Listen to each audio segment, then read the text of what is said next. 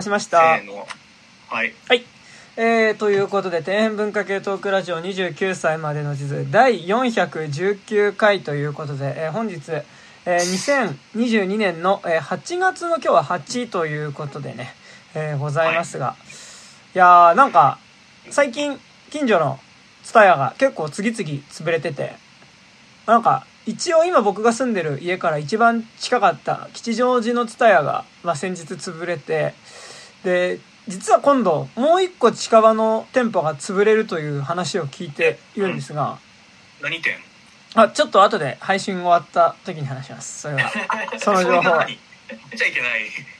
やっていうのもね、いや俺なんかそのTSUTAYA閉店する時に、だからその店内に置いてある DVD がさ、そのまあ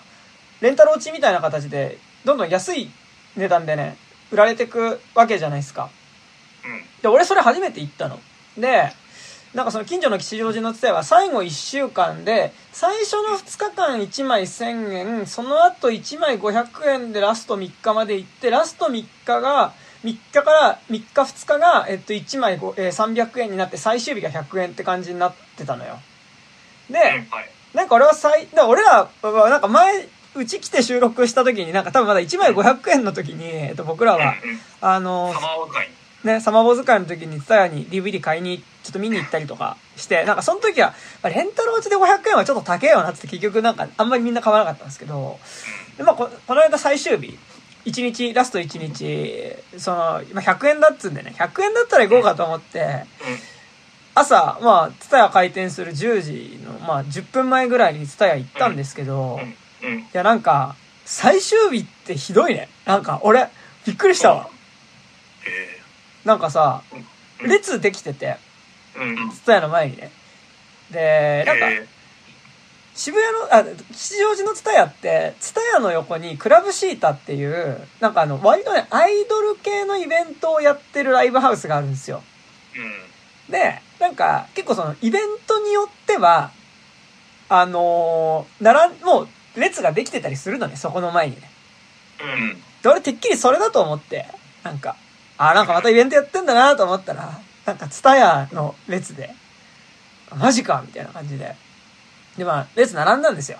で、なんか結構その地下1階にあるTSUTAYAなんですけど、地上まで列が続いて、で、さらにちょっと通りもちょっと続いてるみたいなね、結構長い列だったんですけど、で、店内入ったらさ、結構なんだろう、多分、プロ。セドリのプロが、そうセドラーがなんかね、多分ね、折りたたみ式の洗濯物を入れる用のカゴみたいな、なんか広げると結構ドラム缶ぐらいな大きさになる筒状のもの、容器を持ってきてて、そいつらがねアニメコーナーにある DVD を全部棚掴んでそのままガバって入れてんの。まあ確かにまとめ売りできるからね、アニメなら。そうで、底引き網漁みたいな。トロール漁や。トロールやと思って。で、なんかだから結構そのシリーズものドラマとかテレビドラマとかアニメがあるから結構そのセドラーたちがなんかこうガッサガッサ入れてて。で、なんか映画だのところは多分その映画好きみたいな人たちが「道」って言うの。でも映画好きが「道」って言うのはまあそうだろうなって思ってたんだけど、なんかもうちょっとなんかそのセドラーのなんかなんだろう、トロール量感がでもなんかね、あんま見てないの。なんかもうとりあえず棚全部掴んでこう掴んでそのままそれを移行するみたいな。俺なんか一瞬なんかそのさ、店内ちょっと俺は行ったのが多分遅かったから、入った時になんかそのドラム缶の中にたくさん DVD がガサって入ってたのをね、なんか俺はね、てっきりそのそうか、なんかやっぱ最終日ともなるとやっぱ売れなかった DVD こういう感じで廃棄しちゃうのかなと思って、ね、見てたらなんかその横にガッとなんか両手になんかこうさ DVD をこうなんかこうなんか横にこうさ両手いっぱいに持った人がガッガッガッってきてドサッって入れたから違うと思って、こいつ買う気だみたいな感じで、なんか僕はもうねすっかり汚されてしまってね、結局 DVD2 枚しか買えませんでしたね。なんか100円で何を買ったの？ミシェル・オスロって監督の、うん、プリンス&プリンセスってアニメ映画、めちゃくちゃこれ、でもこれは買ってよかった。しかもね、吹き替えが原田知世で、なんかめちゃくちゃいいよ。なんか原田知世だと松尾隆が、なんか声優さんで、なんかその、二人の男の人と、男の子と女の子、なんかアニメーターの男の子と女の子だと監督みたいなおっさんが、なんか次はこんなおとぎ話を作るわよ、みたいな感じで、なんかこう、東西、古今東西いろんなところの昔は王子様とお姫様の物語になんかこう、なんかなんだろう、自らの形を変えてなんかそれを演じるみたいなね、アニメなんだけどね。いやもうなんか原田知世のね、このイチジクはっていうのがすごいなんかね、なんかいいんすよ。なんか今全然上手くないんですけど、なんかそれがすごい良くて、なんか、俺は買ってよかったなっていう感じだったのと、あとルネッサンスっていうフランスのなんかスパイアニメ映画。で、なんか俺は見たことなかった、なんか、ね、昔なんかの DVD 見たときに、なんか予告編がめちゃくちゃかっこよくて、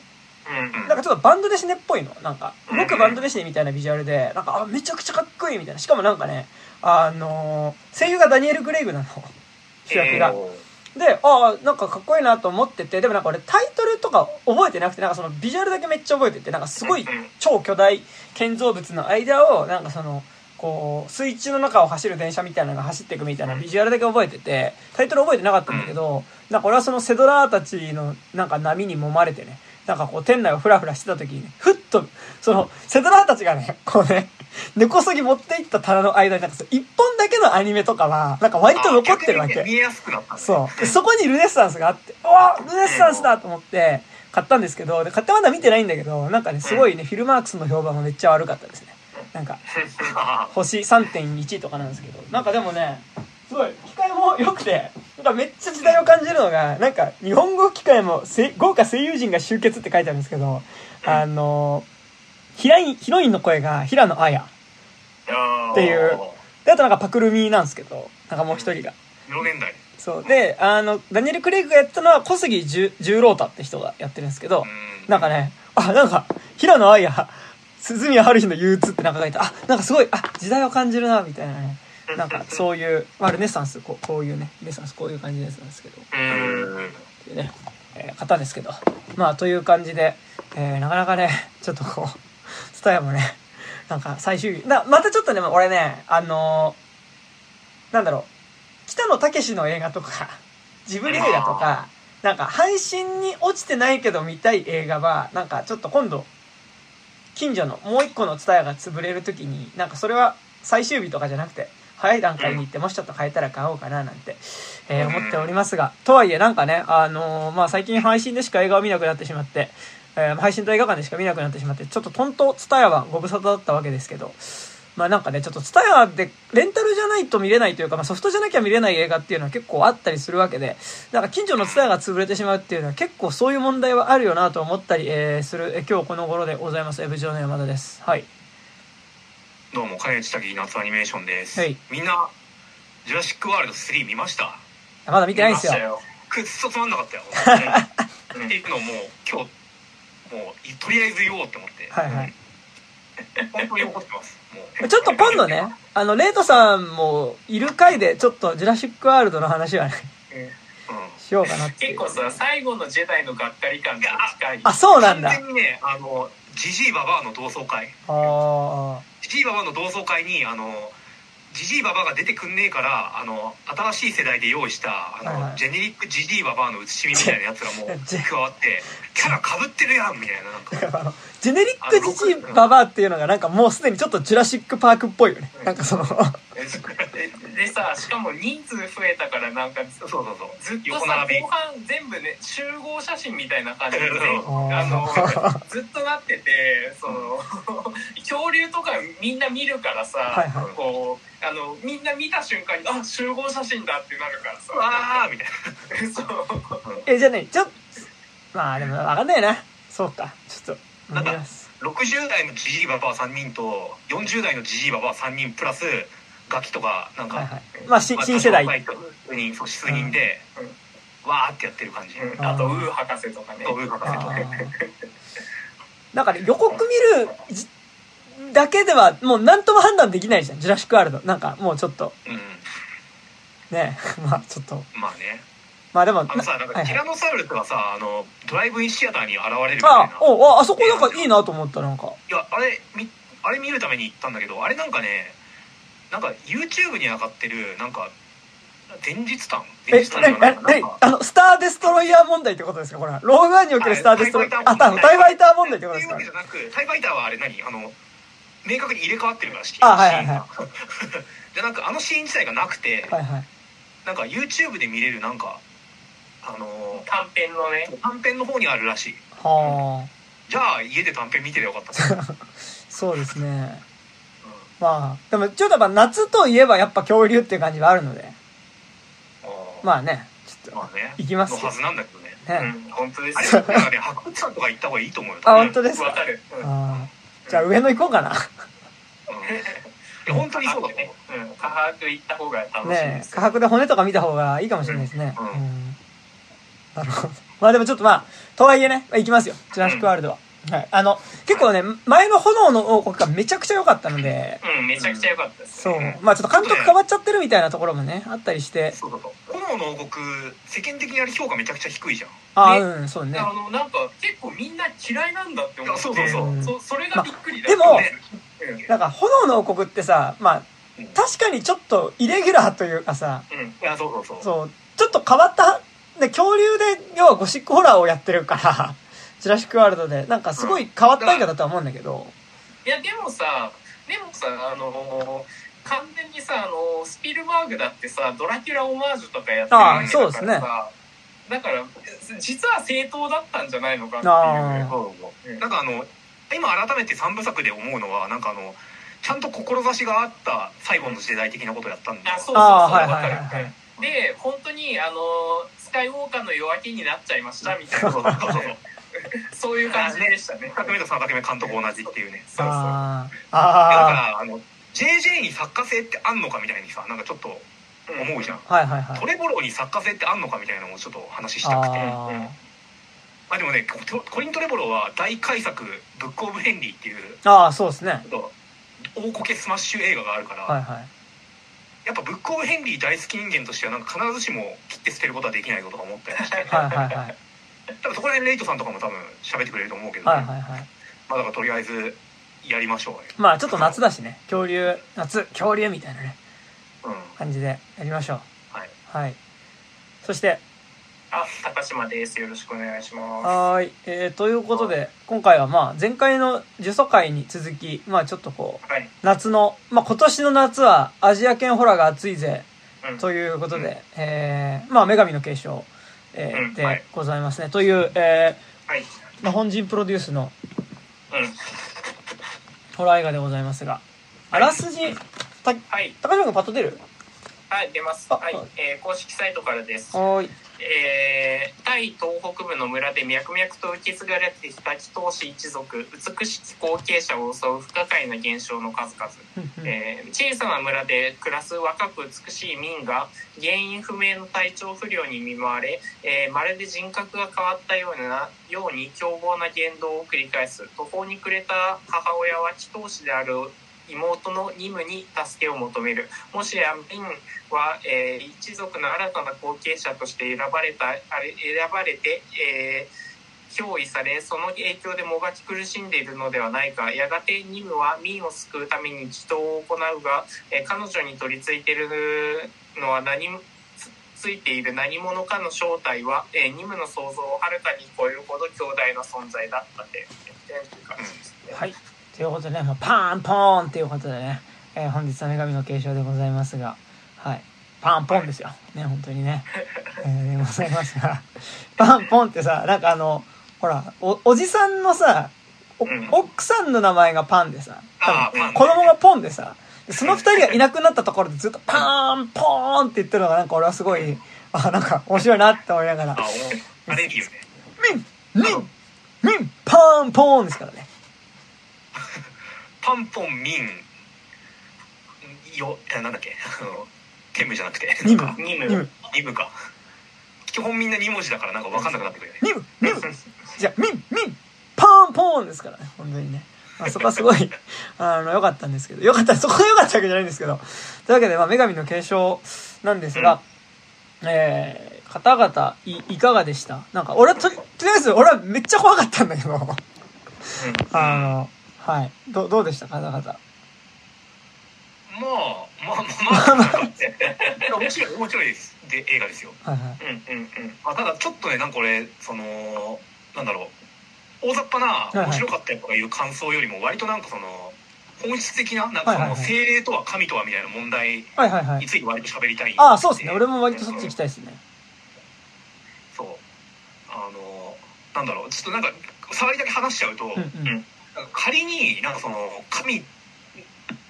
まあ、もしくはその神じゃなかったら、まあ、愛のね土着文化的ななんか精霊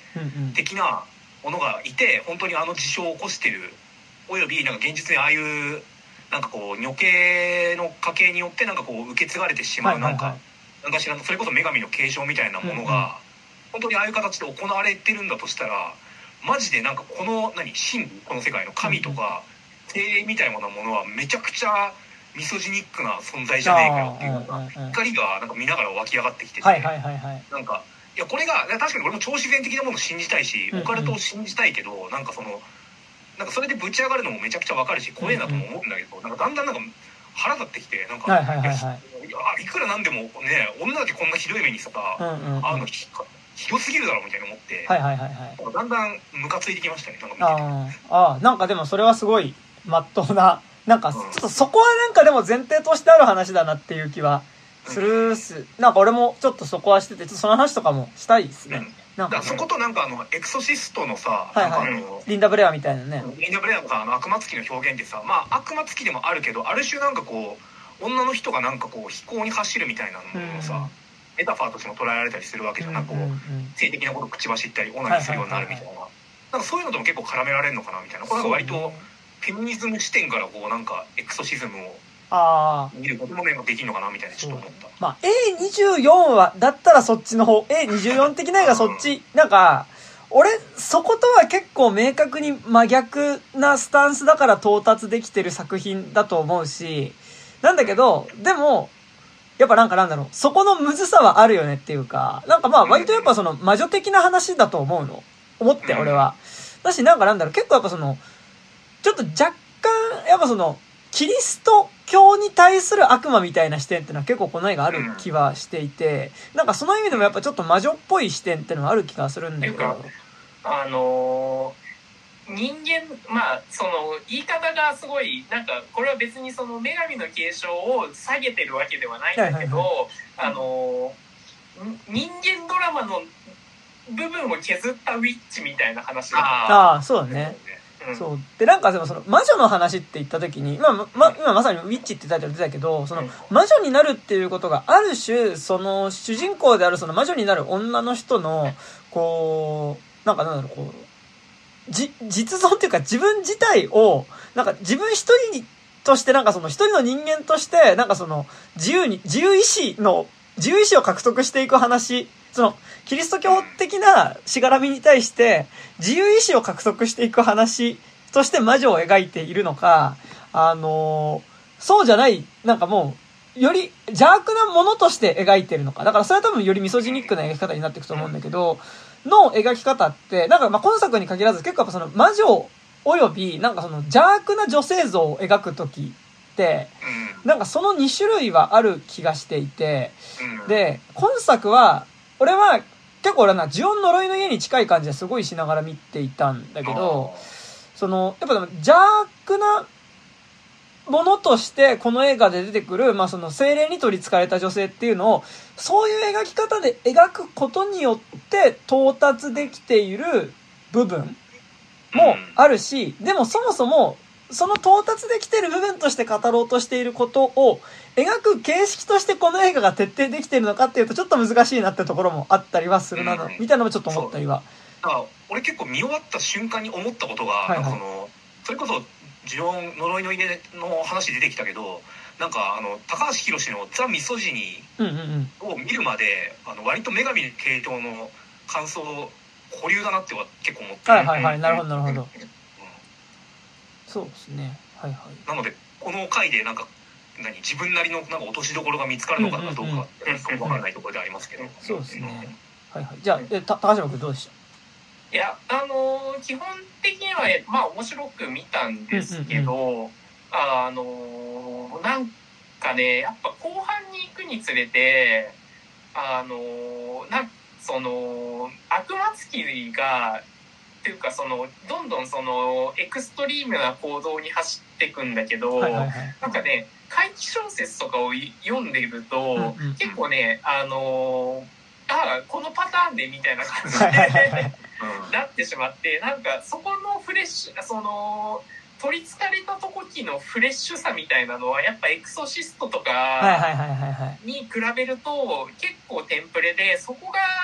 もうちょっとなんかフレッシュな、これやばくねみたいなものがあったらよかったかな。なんかやっぱその人肉食とかも、やっぱりなんかちょっとラブクラフトの壁の中のネズミとかを連想するし、まあなんか結構そういうその獣的なものに戻っていくみたいなのって、結構やっぱりその怪物モチーフのその怪奇小説とか結構いっぱいあるから、なんかそこのなんて言うんだろう、憑依された時のフレッシュさっていうのがもうちょっと欲しかった。なんかその、うんうんうんうん、もうちょっとテンプレじゃない何かが欲しかったかなっていうのが、はいはいはい、あるかな。なんかでも多分ね、その描き方のなんかでも怒ってること自体はね、なんか俺もあ、そうだな、なんかこう、うん、まあ、割とこう順序踏んでってるなって感じはするし、うんうん、なんかすごい思ったんだけど、なんかでもちょっと演出としてすげえ、俺は結構今作割と俺が見たことなかった、そうだと怖かったのは、やっぱその俺ちょっと劇場で悲鳴を上げちゃって、若干シネマート新宿のでかい方のスクリーンで見たんですけど、俺もそう、僕もそうですよ。で見たんですけど、俺明確にどこが怖かったかっていうのは結構、まあ、前半と後半で一個ずつあって、てかなんかやっぱ最近のホラー映画、ハリウッドとかもそうだけど、なんかやっぱこう前半で割と J ホラー的ななんかちょっとこう雰囲気の怖さをやって、だからだんだんちょっとこう怖さの BPM を J ホラーよりからよりなんかちょっとモンスター的な怖さの方に BPM を上げていって、でもなんか最後はもうすごいフィジカルでガンガンいくみたいなのっていうのを結構やってると思ってて、でこの映画もやっぱりその前半そのちょっとずつそのミンっていうね、そのまあ街で暮らしている、まあもともとはまあそのシャーマンの家系だったけど、まあ本人自体もそことは関係なく普通に街で暮らしている、ね、平日は働いて、でこう土日の夜とかは友達とクラブに行って飲んだりとかするようなね、女の子っていうのが、まあちょっと霊っていうかその悪霊に取り憑かれていくっていう流れになっていくときに、まあなんかこう最初はなんとなくその気配だけで、なんか映り込んでるぐらいな怖さで見せていくものが、後半どんどん盛り上がっていって、まあその直接的によりその現象が起こっていって、でもなんか最後はなんならちょっとこうゾンビ映画みたいなこともやりますよみたいな、そういうつなげ方っていうのはまあすごいちょっとこう、まあ、最近そのなんかそういう段階を踏んでいく怖さをちょっとずつ怖さの段階を上げていく感じってあるよなって、まあもともとあるんだと思うけど、なんかそれがその最初に J ホラー的なことをやって、後半にそのただ J ホラー的なその映り込みだったり、なんかその遠くに人のこっちを見ている人がなんとなく立ってるだけで怖いみたいなのって、まさにすごい J ホラー的な演出だと思うんだけど、まあそういうのやって、で、後半そのよりフィジカルにモンスターとしてなんならもう直接こう殴りに来るとか刺しに来るみたいなね、ことになってくっていうのはすごいっぽいなと思ってたんだけど、で、俺前半でまず、で、だけど俺なんかその話自体は割とあるなと思いつつ、なんかこう、俺的に見たことなかったし明確に怖かったのはやっぱその、まあちょっと、ミンちゃんについてるのがちょっとただものじゃないから、すげえでかいお祓いフェスを開きますと。でちょっとフェスだからちょっと明日やりますとかできないんで、ちょっと1週間準備期間くださいって言って、でメインアクトの2人はさフェスの準備に入るじゃないですか。なんかおばさんと、あとなんか死ぬ時竹中直人みたいだったおじさん。おじさんってさ、あれなんか俺ちょっとちゃんと覚えてないんだけどさ、はいはい、インド系のあれなの？あ、そうなの？わかんないのが顔つきはインドっぽかったから。いや普通にタイの人でしょ。タイの人か。なんか衣装とかもなんかすげえインド感があって。あったような気がしたけど。あ、なんかでもあ、そうね。あんまどうなんだろう。俺わかんないな。でもなんか俺の雑なアジア感の間違いですじゃあ。なんかでも後半含めさ、なんか俺ちょっと後半はなんか俺途中まですっげえ怖いなって思って見てたんだけど、後半雨降ってから怖くなくなったっていうか、あってなったのがなんかやっぱ怖くなくなったじゃないなんか結構俺はねすごい怖かったからちょっと若干シナプスが焼き切れた感じはあるんですけど、なんかやっぱこうさ竹中直人の笑いながら怒る人ってあるじゃないですか。うんうん、いやあれってやっぱすげえ怖いネタなんだなと思ってなんかそのさ途中までそのねやってきたそのこれじゃ倒せないって言ってねその連れてきたその最強のシャーマン男みたいなのがね、じゃあやるぞっつってそのお祓いやってるんだけど、途中でその人も悪霊に取りつかれちゃって、でその人含めその人の弟子たちみたいなのなんかまとめてこう発狂して死んでっちゃうみたいなのがあるんだけど、なんかみんなこうねなんか竹中直人の笑いながら怒る人みたいになって死んでいくんですよ。特にこのおっさんシャーマンが死ぬ時が「えっはっはっはっはっはっは」ってなんかこう笑いながら飛び降りるんですけど、なんかその時がすっごい竹中直人の笑いながら怒る人みたいで。で、なんか俺はそれは、あ、なんか笑いながら怒る人みたいでおかしいなとかじゃなくて、あ、笑いながら怒る人って怖えなっていう、すごい感じになりました。でもなんか、思えば結構竹中直人ってさ、妖怪ハンターヒルコとかでもさ、割とその感じというかさ、ね、なんかこう、首だけになった竹中直人みたいなのも結構怖かったし、あと5人における、入れ替えるとねやばいことになってる竹中直人とかも、あ、結構あれもちょっとやっぱ笑いながら怒る人に近い怖さだったなみたいなことちょっと思ったんですけど、まあ、ごめんそれはそれで置いといて、俺は明確に怖かったのがそのフェス お笑いフェスやりますって7日前になってからのその取り憑かれちゃった、もう完全に悪霊に取り憑かれちゃったニムちゃん、ミンちゃんと一緒に家族が一緒に暮らしてるっていう時にその監視カメラをセットしてその家の中を実は撮ってましたっていう時のもうで一連があるじゃないですか。で、まあ、どこで声出したかもうこの時点で分かってると思うんですけど、俺も最初のあそこのなんかこう最初ね要はその監視カメラつけたらもうみんちゃんが家の中でそのしょんべんはするわ、食べたもんは片さないわ、犬は殺すわってさ、もういろいろするわけだけど、でなんかその途中までなんかそのずっと気候っていうか彼女の気候をねずっと映してたカメラっていうのに対していきなりみんちゃんグーってカメラの方が来てカメラにグーって近づけてくるとかなんだけど、そこでひょっなんかそういう声だったらいいんだけどなんかねひょーって言っちゃったのね、ひょーって言っちゃってなんかすごいその一緒に見に行った友達にね終わった後にねなんかごめんってすごい謝って、結構恥ずかしかったんですけどひゃーって言っちゃったんですよ。でなんかやっぱあそこなんかなんだろう、前呪詛の話した時になんかやっぱその割とそのこう呪詛って本質的には怖くないのって多分その取り憑かれたその娘にしろその母親にしろそこが別に狂気走っていかないから怖くないよねみたいな話確か俺ちょっとしたと思うんですけど、なんかそれあとそれとなんかやっぱその呪詛の怖く感じたシーンっていうのはある種そのエリサラム事件のエレベーター動画に近いようなその本当に怖いものが映ってるわけじゃないけど何かこの世のものじゃないものが見えてしまってたり、あるいはそれに取り憑かれてしまったような人が奇妙な行動をずっと繰り返している様が怖いっていうのが結構実はこうなんだろう、ファンドフッテージ的な映像で撮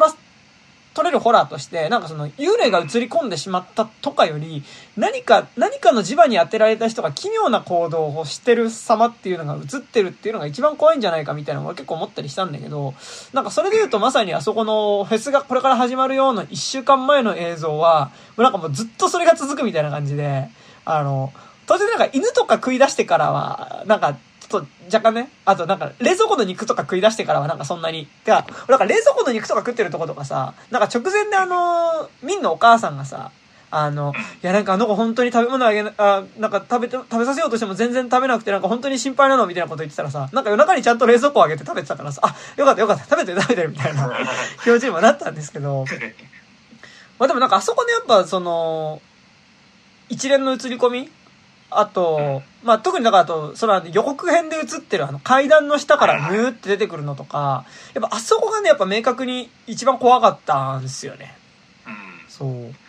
階段の下から出てくるとこってさ、俺ら世代で有名なジャンプすると人がトリックに消えた後に、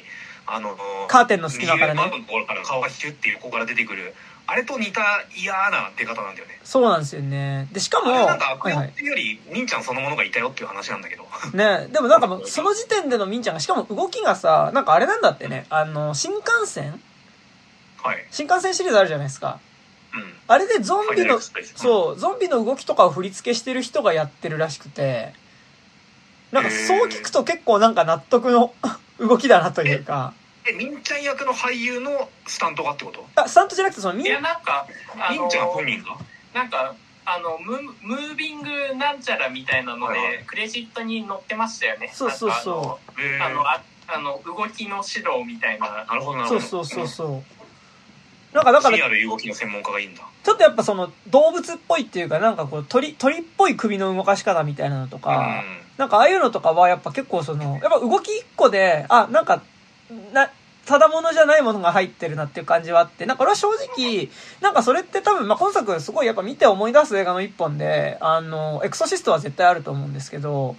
なんかやっぱそのエクソシストのリンダ・ブレアのやっぱ首が回るとかスパイダーボーク的なものにやっぱ近い、そのなんか何かが取り憑かれちゃった人の動きがちょっと人間じゃない動きになってくっていうことだと思うんですけど、なんかそれだと俺は結構なんかそのスパイダーウォーク的なものの現代版としてはなんかものすごいその怖さに到達していたなというのはなんかちょっと思ったりとかはね、そうする部分ではね。でもなんかね僕そこも結構ねどうなのかなと思ってるところではあって、はいはいはいはい、なんかね動物結構しすぎてるという感じがあったというか、なんかねそのもっとなんか取り憑かれそのこの世ならぬものに取りつかれてる時って、はいはい、なんか多分もっと普通なんじゃねえのかなとか思ったりするというか、その分かりやすく取りつかれてるって分かるけど、うんうんうん、本当にそうなのっていうのが、はいはいはいはい、個人的にはあって、はいはい、だからやっぱりそのアーサー・マッケンの100話ですよね。は邪悪っていうのはその本人も預かり知らず本当に普通の女の子なんだけどなんかちょっと変、なんかちょっと違うっていうところが多分基本は人間なんだけど、そこに何かしらちょっと何かしらの変異があるっていうところが多分怖いのであって、なんか、がっつりこう憑依されちゃうと、いやもうそれいるじゃんってなっちゃうから、なんか、そう、なんだろうな、その、名前が、なんか今作もそうなんだけど、名前がついちゃう感じがするというか、その、取り憑かれたものに対して名前がついちゃう感じがするから、名前がつくとそれって認識できるっていうことになるから、うん、その怖くなくなることだと思うんだけど、だからなんかそこのそのなんだろうな、本当に繊細な怖さがまあすごい僕のね思うその取り憑かれられたものの怖さってそこだと思うから、はいはいはい、なんか映画作品とか映像作品でさそれを一番なんかしっくりきたのってある？ああ、いやでもあんまないかな。でもなんだろうまあ映像だと難しいよね。そうそう、まあ難しいのはわかるんだけど、まあなんかそこにでも今度すごい思うのが、まあなんかなんだろう、割とその個人的にというかまあなんかやっぱ結構ね、言われてるけどやっぱ今年日本で公開されてる。まあ、アジア系のホラーがまあことごとく割とやっぱヒットしてて、かつなんか個人的にやっぱその作品がどれもやっぱそのなんだろう、割とその派手というかでなんかやっぱアジア系のホラーって言ってやっぱ J ホラーとかあるけど、やっぱ J ホラーがなんかやっぱある種ちょっとこう怖い気配の怖さだったのに対して結構やっぱその露骨にガンガン来るというか、なんか俺結構やっぱこれはなんか呪詛にしても国費にしてもやっぱ邪悪であることの怖さだと思ってて、俺はそれは結構なんかその呪怨に近い怖さだとは思ったりは、呪怨をよりエンタメにしたような怖さだとは思ってるんだけど、って言った時にでもなんか今作のニムミンっていう女の子にミン身に取り付いてる、悪霊の怖さって多分なんかそのこうその単体での見た目の得体の知れなさっていうよりはやっぱその正体っていうのを絶えずいろんなものが混じってなんかキメラ的な怖さ得体の知れなさな気はしていて、やっぱこれ映画最後に行くまでなんか俺は結構なんかその一本軸としてね、なんかそれが成功してるかどうかは別にしてこの映画ってなんかそのこう精霊っていうものを定義しようとする試みがことごとく精霊を定義しようとする人間っていうのがことごとくその定義を全て交わされていって、まあそのずっと交わしていく映画だと思ってて、その最終的にやっぱりその最後のお家で示されるものによってそのいやそのお前らの認識ではその定義できるものじゃないよものではない、精霊とは定義できるものではないっていう終わり方をしている作品な気がしていて、なんかそれはその今一瞬犬に見えて次の瞬間には赤ん坊に見えてで次の瞬間には何かこうなんだろうな老婆に見えてで次の瞬間には犬に見えてみたいな、そういうその瞬間瞬間で姿が変わっていくもののなんかそういうことによる得体の知れなさだった気はしていて、でただなんかなんだろうで俺はなんか結構そういう意味ではなんか俺の中ではこの作品で出てくる精霊みたいなものの得体の知れなさで。その精霊っていうのはさらに言うと多分そのキリスト教的な理性みたいなものに対するなんか真逆なような部分っていうのもなくはないかなみたいなこの映画に関してはねあったりするちょっと思ったりもするんですけど、でなんかただそれがうまくいってるのでまあなんかその言葉でうんぬんっていうのはまあまずこの映画っていうのは2つその精霊っていうものを定義しようとする人物が出てきて、で1人目がやっぱそのシャーマンその精霊の存在をまあ知覚してそれと対話したりそれの力を借りたりすることによってまあその人間のいわゆる考えるその理性的な動きとは違う理屈で動いてるそういう存在と対話する存在で、まあだから今作の映画ってやっぱその今作はやっぱそのニムっていうねそのシャーマンがそのミンっていうその姪っ子に取り付いているものの正体は何なのか、それをどうすれば追い払うことができるのかっていうのをずっと方法を模索してでそのためにはその悪霊の正体を探さなきゃ明らかにしなきゃいけないっていうのにすごいそれを追っかけていくんだけど、やっぱりその試みがことごとく交わされていくで、かつこの映画の冒頭でニムはまあそのいい精霊と悪い精霊がいるみたいなことをね言ってて、まあなんかそのまあいい精霊の力を借りてなんかその私はそのまあ村人たちをその霊的なものによってなんか病気になっている村人たちを助けたりしてるんだというようなことを言っていて、でそのやっぱミンっていう姪っ子が悪霊に取り憑かれた時もいい精霊であるバヤンっていうものの力を借りて倒そうとするわけだけど、やっぱこの映画の最後に行くと、まあ、まず、まあ、ここ、お家、今から、女神の継承のお家を言いますが、お家を、行くと、まあ、最後、もろもろ、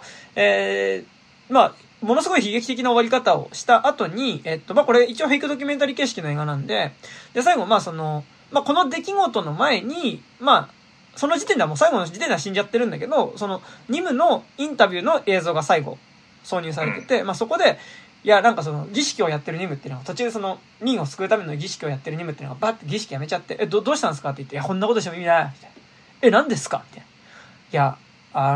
私ね、そもそも、その、バヤンの、私にバヤンが乗り移って、私にバヤンの巫女だって言ってきたけど、バヤンの存在って、感じたことないんだよね。っていうことを、まあなんか言った時点で、まあなんか割とその、まあ一応前提としてあったいい女神バヤン、悪い悪霊、まあいい女神バヤン VS なんか得体の知れない悪霊の集合体みたいな構図が結構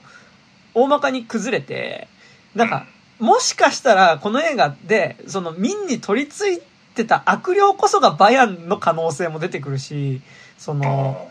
やっぱいい悪いで定義できなくなる、その取り付いてる悪霊自体が。でなんかやっぱこうそれによってそのやっぱ悪霊っていうものを何かその知覚しようとするシャーマンの視点からの試みはやっぱり崩れ去るし、あとやっぱもう一個あるのがやっぱこの一連を記録しているそのドキュメンタリーを撮ってる人たちの試みっていうのもまあその最終的にははぐらかされていくよねっていうのがなんか2つある気はしてるんだけど、でもそれで言うとまあこの映画自体が一応フェイクなんかの結構呪詛もそうだったけど、そのフェイクドキュメンタリーっていう手を使ってるし、でフェイクドキュメンタリーによって成立している臨場感とか、あと俺からするとやっぱそのこれは人が編集した人が要はその起こった出来事を語ろうとしてるメディア、その起こった出来事の断片をつなぎ合わせて物語を作ろうとしたものですよっていうこと自体がやっぱりそのそこに映った超常的な存在のこっちの理屈ではわからない動きによってその物語としてまとめようとするその編集する試み自体が否定されていくっていう意味合いも俺はあると思ったから、なんかその意味ではこの映画がフェイクドキュメンタリーの形式であることはめちゃくちゃ意味があると思うんだけど、でもその割にはやっぱこの映画すごいそのだし、なんかなんだろう、さっき言ったそのこれから除霊フェスやりますの1週間前のとことかはなんかまさにその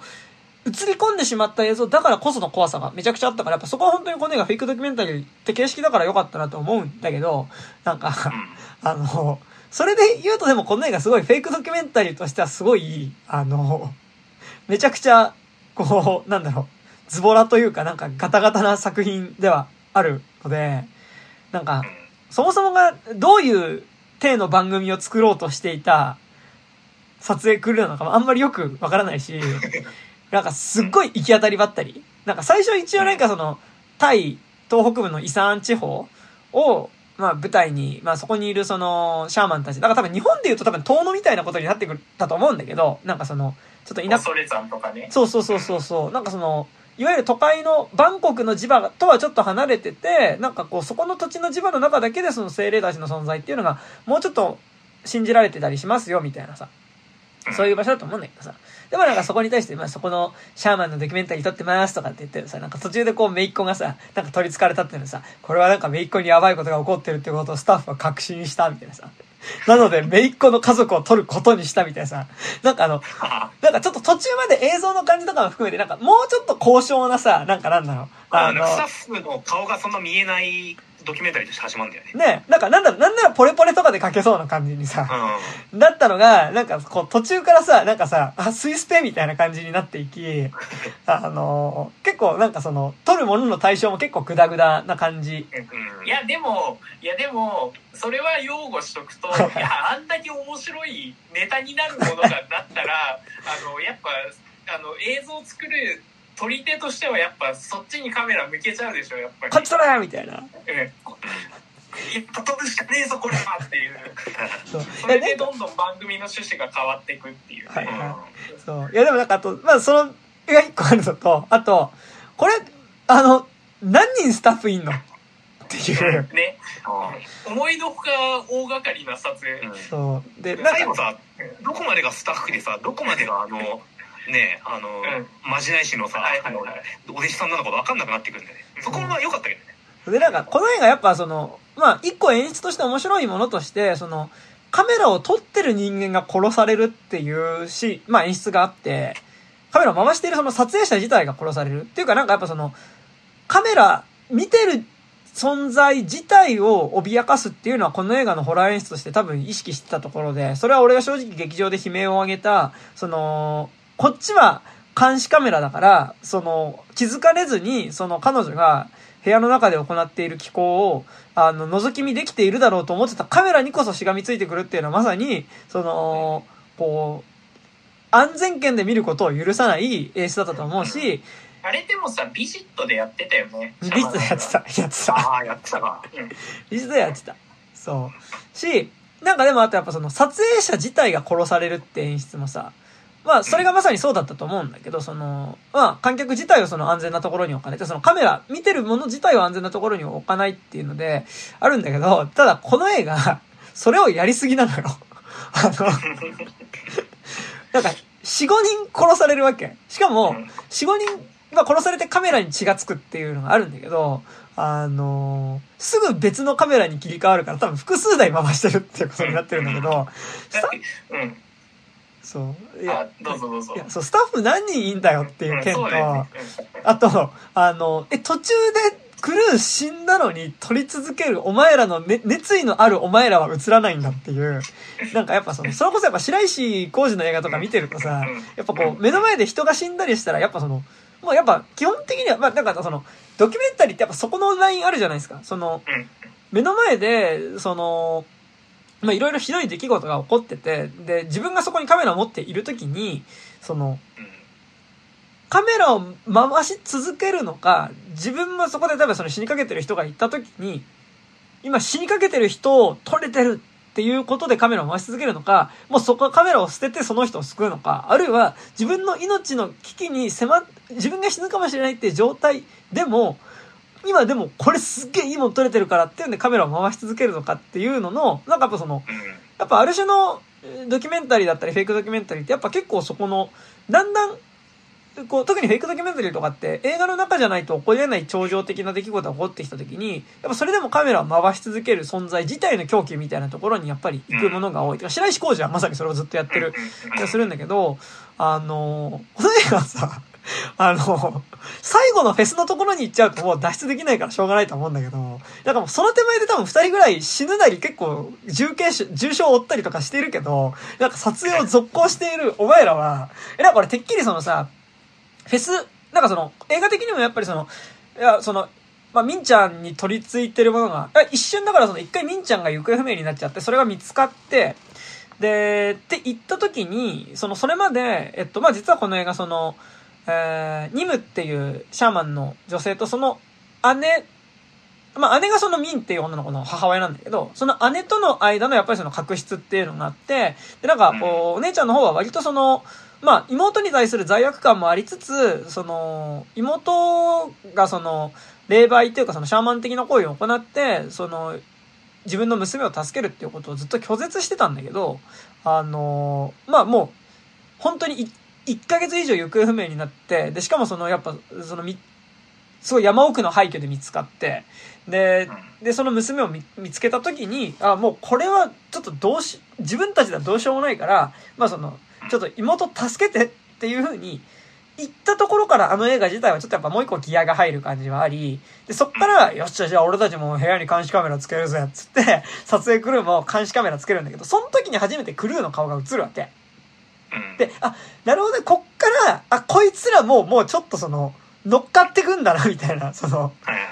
一連卓上になっていくんだなみたいな。そう、カメラの位置が後ろ側にいるもう一人の人物として、なんかこいつらもガンガン出来事に参加していくんだなって、それこそやっぱり怖すぎシリーズみたいなね、展開を期待したりとかしたんだけど、まあ別にそんなでもなかったみたいな感じは、そうで。なんかだからすごいよね、なんかさ、そこでもドラマ起きるはずじゃん。ちょっともう僕はやめてもらいますとか言ったやつから死んでいくとかさ、なんか全くなんか自我がなんか出ないままみたいな、はいはい、ずっとなんかわかんないけどプロジェクト X 的なさ、当初のフォーマットをさこう守り続けて、まあどうしてもこうカメラ設置するシーンとかで映っちゃいはするけど顔は、ね、ディレクターの顔が全く見えない、生産者の顔が見えない手をずっと撮り続けてて、いやまあなんかだからそうそう。で、この映画でもやっぱり、撮ろうとしたものが、やっぱ人間ドラマではなくて、撮り憑かれたっていう事象自体を撮ろうとしてるっていうことだとは思うし、なんかなんだろう。そこは結構明確にドラマになりそうになる、ドラマになる種は置いておきながら、そこはメインであえて描いてないんだなっていう感じはすごいするから、多分ここで、それでも撮影するクルーの熱意みたいなものを撮っちゃうと多分、本当に描きたいものからはずれていくからしょうがないんだと思うけど、でもなんか、すごい珍しいと思うのが、この映画で出てくるカメラを回してる後ろ側の人っていうのがさ、殺されるモブ以上のものではないんだよね。そう。やっぱ一個ちょっとすごい、こう、俺はハクビだなと思ったのがさ、ハクビだと思ったし、日本人は、これ好きなんだなと思ったのが、やっぱりこう、今まで見てた側がカメラを向けられるっていう演出は、てかね、俺これパンフ買ったんですよ。パンフ買って、うん、それパンフね買うとね、間にこれねお札が入ってるんですよね。お札パン入ってて、内容そんなにね、なんかちょっとこう、俺はパンフたくさんいろんな人の記事が書いてあったりするパンフの方が好きなので、ちょっとなんかね割と女神の継承のパンフはちょっとねライターさん2人の記事と、あとちょっと良かったのは、この一族の家系図、なんか割とちょっとさ、なんか分かりづらいじゃん、なんかその、うん、お父さんの家系、まあまあ、家系の因縁もあってみたいな、三姉妹を軸にみたいな感じだよね、うん、そうで、あとかつそのさ、長女がお姉ちゃんがだから結婚した相手の側にもまあその実はその祖先のまあ買った恨みもあってみたいな、なんかそのウィンチェスターの一族とさ、なんだろう、なんか恐山のいた子が結婚しちゃったみたいなね、そういう話なんだけどさ、でなんかこのパンフをなんかね見ると何の話をしたかったんだっけな、何の話をしようとしてたんだ俺は今、なんかパンフの話したら忘れちゃった。俺何の話しようとした何の話したっけ今。家系図じゃなく。家系図の前なんだっけ。あ、だからクルーの、あ、撮影クルーの話だよ。そっか、撮影クルーの話をしていて、やばい今ど忘れしちゃった。なんだっけな。あ、まあいいです。後で思い出したら喋ります。うんうん、はい。さあ。まあでもなんかさっき山田くんがちょっと言ってたけどさ、はいはい、僕結構一番最後のおぼぼちなんかそれはやめてくんないかなとか思って、はいはいはいはい、うん、まあね分かるんですよ、その自分が信じてたものを実は信じきれてなかったっていうのを分かるんだけど、はいはいはいはい、なんかさそれ普通の人の視点じゃないですか、あ、うん、だからそれよくねって思っちゃう。なんか個人的にはもっとその本当に多分エクストリームな人のその、うん、中で起きる葛藤だからこそ実は真実味があるんじゃないかなとかも思ったりするから、はいはい、うん、だから本当にさそのあれで本当にアイビリブさらばベッチですよね。いやだからエクソシスト3が結構恋しくなる気持ちもあって、うん、はいはいはいはい、最後のニムおばちゃんが、はいはい、自分の信仰の揺らぎを独白する生前の、はいはい、ね、実はこんなこと言ってましたっていうシーンみたいな、うんうん、でもやっぱキリスト教ではない精霊的な文化だからこそ、だからエクソシスト3的ななんかこうてめえみたいな悪魔っていうものを信じたからこそ神もいるんだ、だから殺せるみたいな、はいはいはい、うん、あれがやっぱ至らないからこその文化圏だなみたいな。いやでもいやそこはあんまりそのキリスト教とかは関係ないと思うよ。それはさその宗教っていうものはさそれより上位の概念に身を投じることこそが宗教なわけじゃないですか、うん、だからそこに対してその別に一神教でありそれがその聖霊でありその自分をその身を投じるっていう行為自体は多分宗教の本質として変わらないはずだから、うん、なんかそこでなんかこうそこでさ、まあ、その結局一般人でしたみたいなことになるとなんかすげえ、まあそれは僕観客に寄せてくれてはいるんだけどなんかなんかそれだったらなんか本当に信じてた人の方にああなっちゃったとかの方がやっぱりなんかより怖いような気はするというか、はいはい、うん、結局はさだってあれってさでもさその負の出来事はめちゃくちゃ起きてるわけじゃん、はいはいはいはい、ニムおばちゃんは実はその自分のなんかその聖なる、うんうん、まあ、かっこつきの正しい方のパワーっていうものを信じきれてなかったっていうことが独白されるわけだけどさ、うんうん、でもさ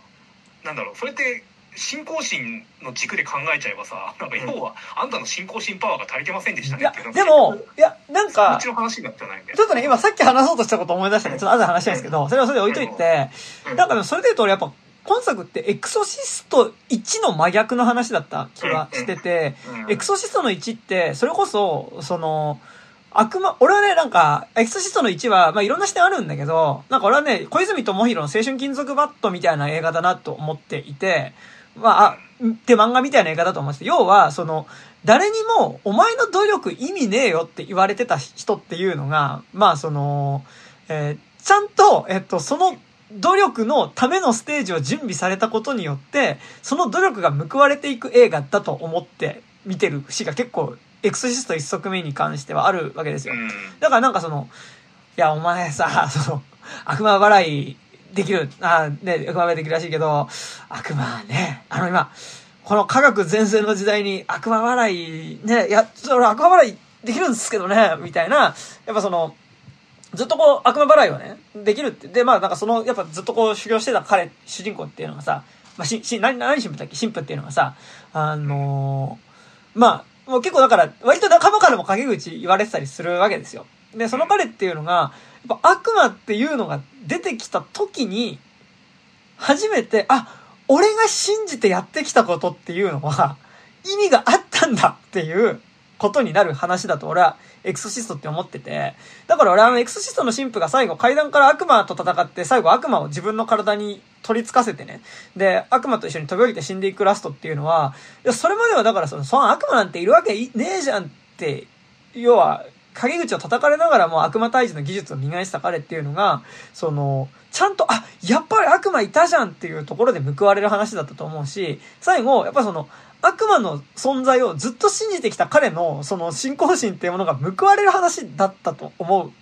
うのね。なんか俺はエクソシストに関しては。だからなんか俺結構エクソシストって人間ドラマだったなっていう感じはすごい俺はしながら、その点に関してはすごい思って見ていて、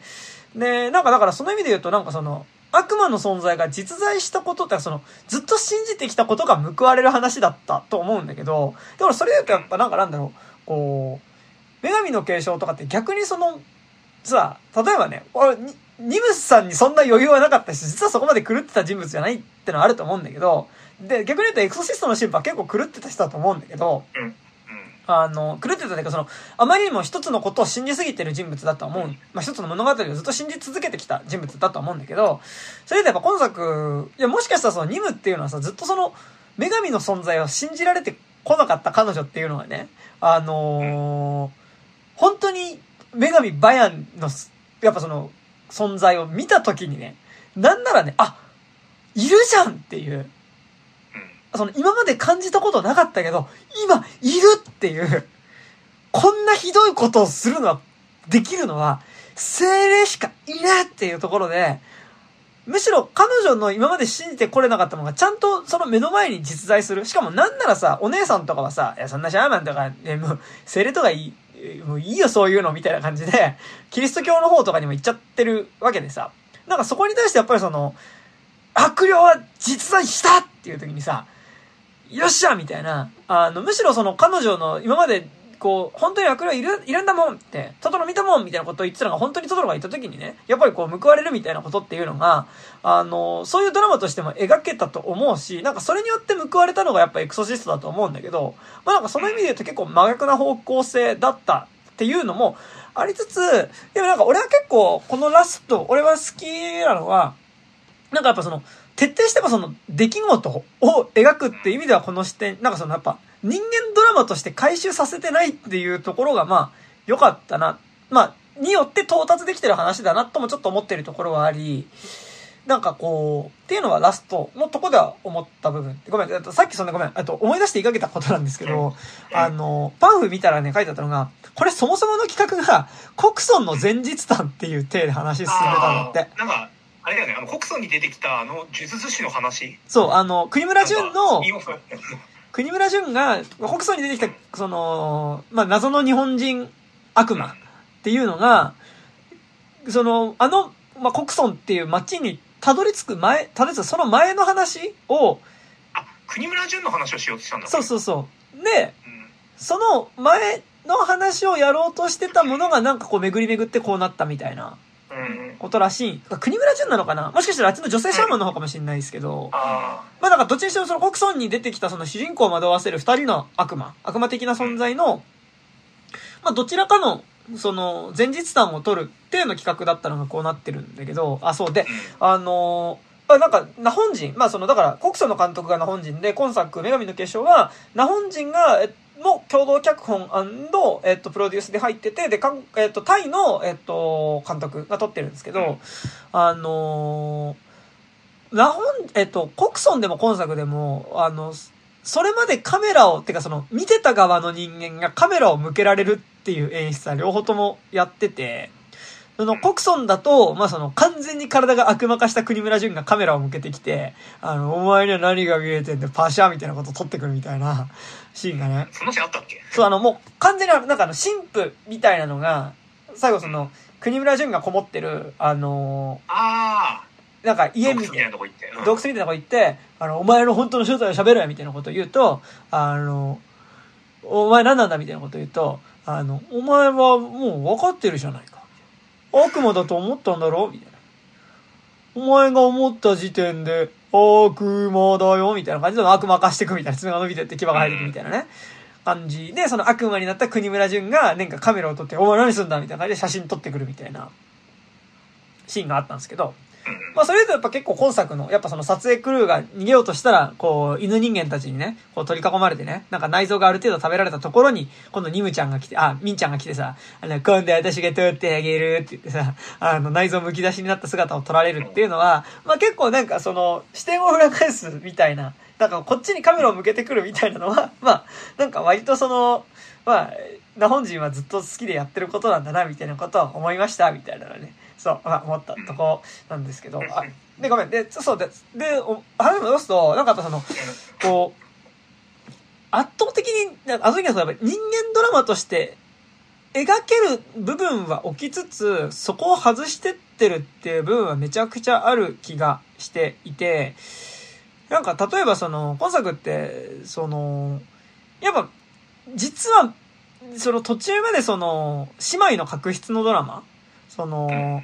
まあ、自分がその本来そのシャーマンの家を継がなきゃいけなかったんだけど、その、やっぱその田舎の飲酒みたいなもん、その田舎町のそういうその飲酒もあるような、その、要は伊佐安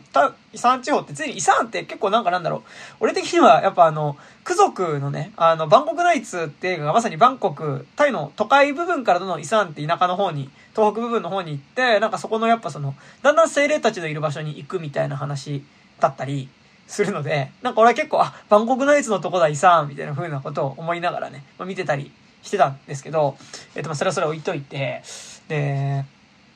なんかそのやっぱ、まあ、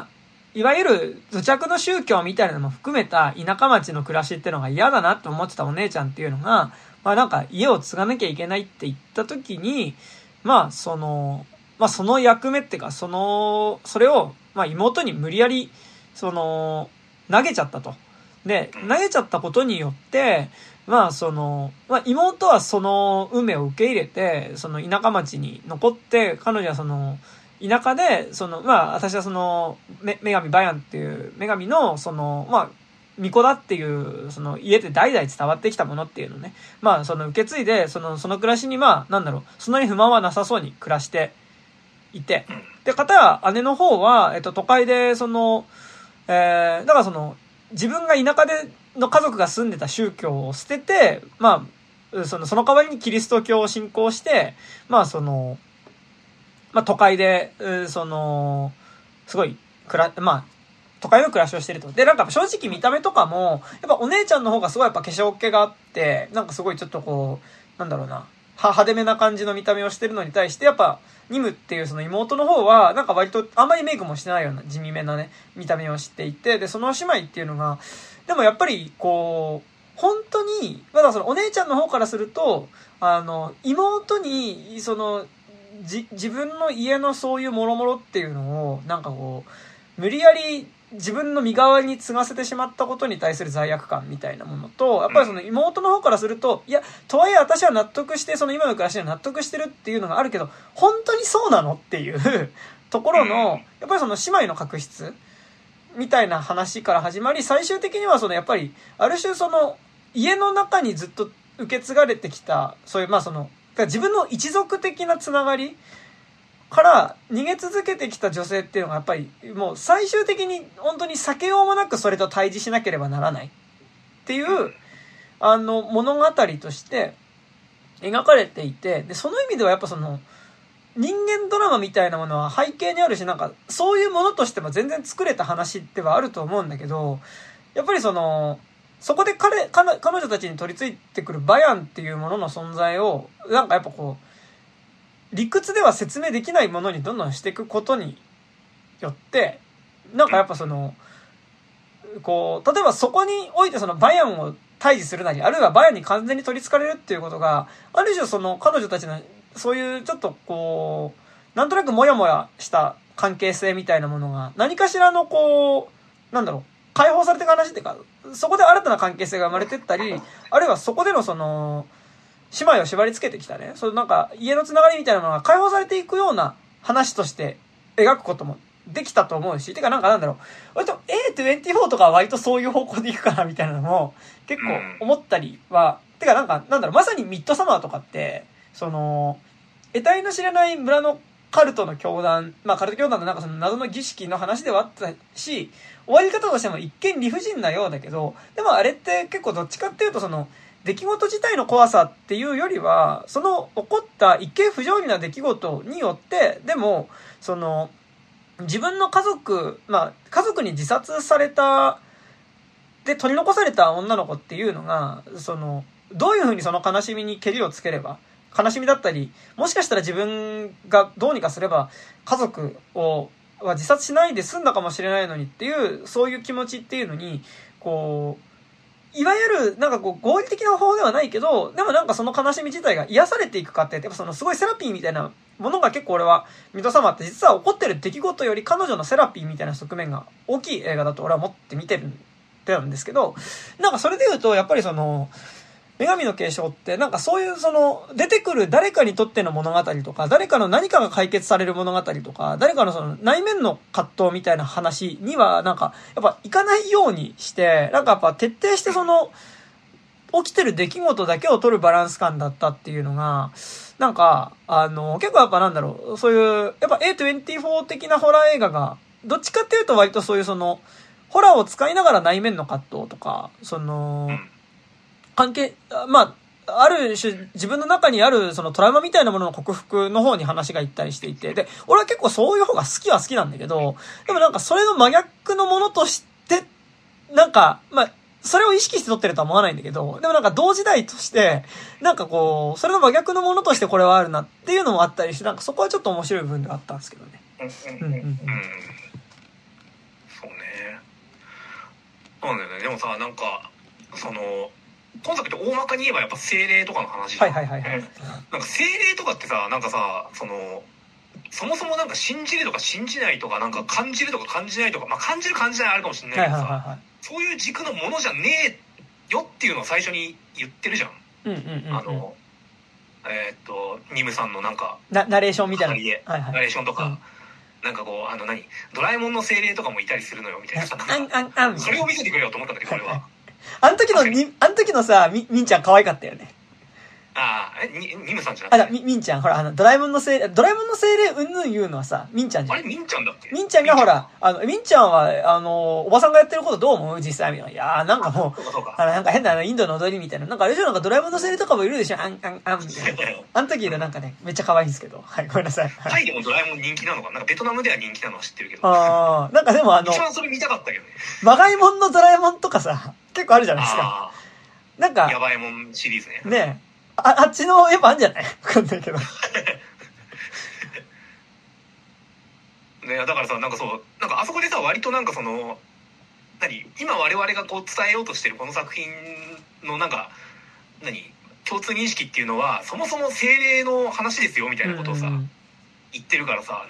神とかじゃないんですよみたいなことを言ってるから、そんな信じれた信じれないのさ。軸に最後持ってっちゃうとこって割と引きんじゃないかみたいなのはすげえ思ったのかな。いやでも一番最後のやっぱニムさんの語りのカットがすごい後ろにさ文明寺さんみたいな森とかも控えてて一番絵的に説得力あるからすげえ絶望感があるの。っていうことはそんぐらい深い絶望があるんだなって妙に納得されちゃうけど、言ってることだけ抜くと言いとると、でもやるのが精霊信仰みたいなもんなんじゃないのみたいなこと。いやだからあの悩みってさ、まあ要は神の沈黙っていうのはさ、もうそれは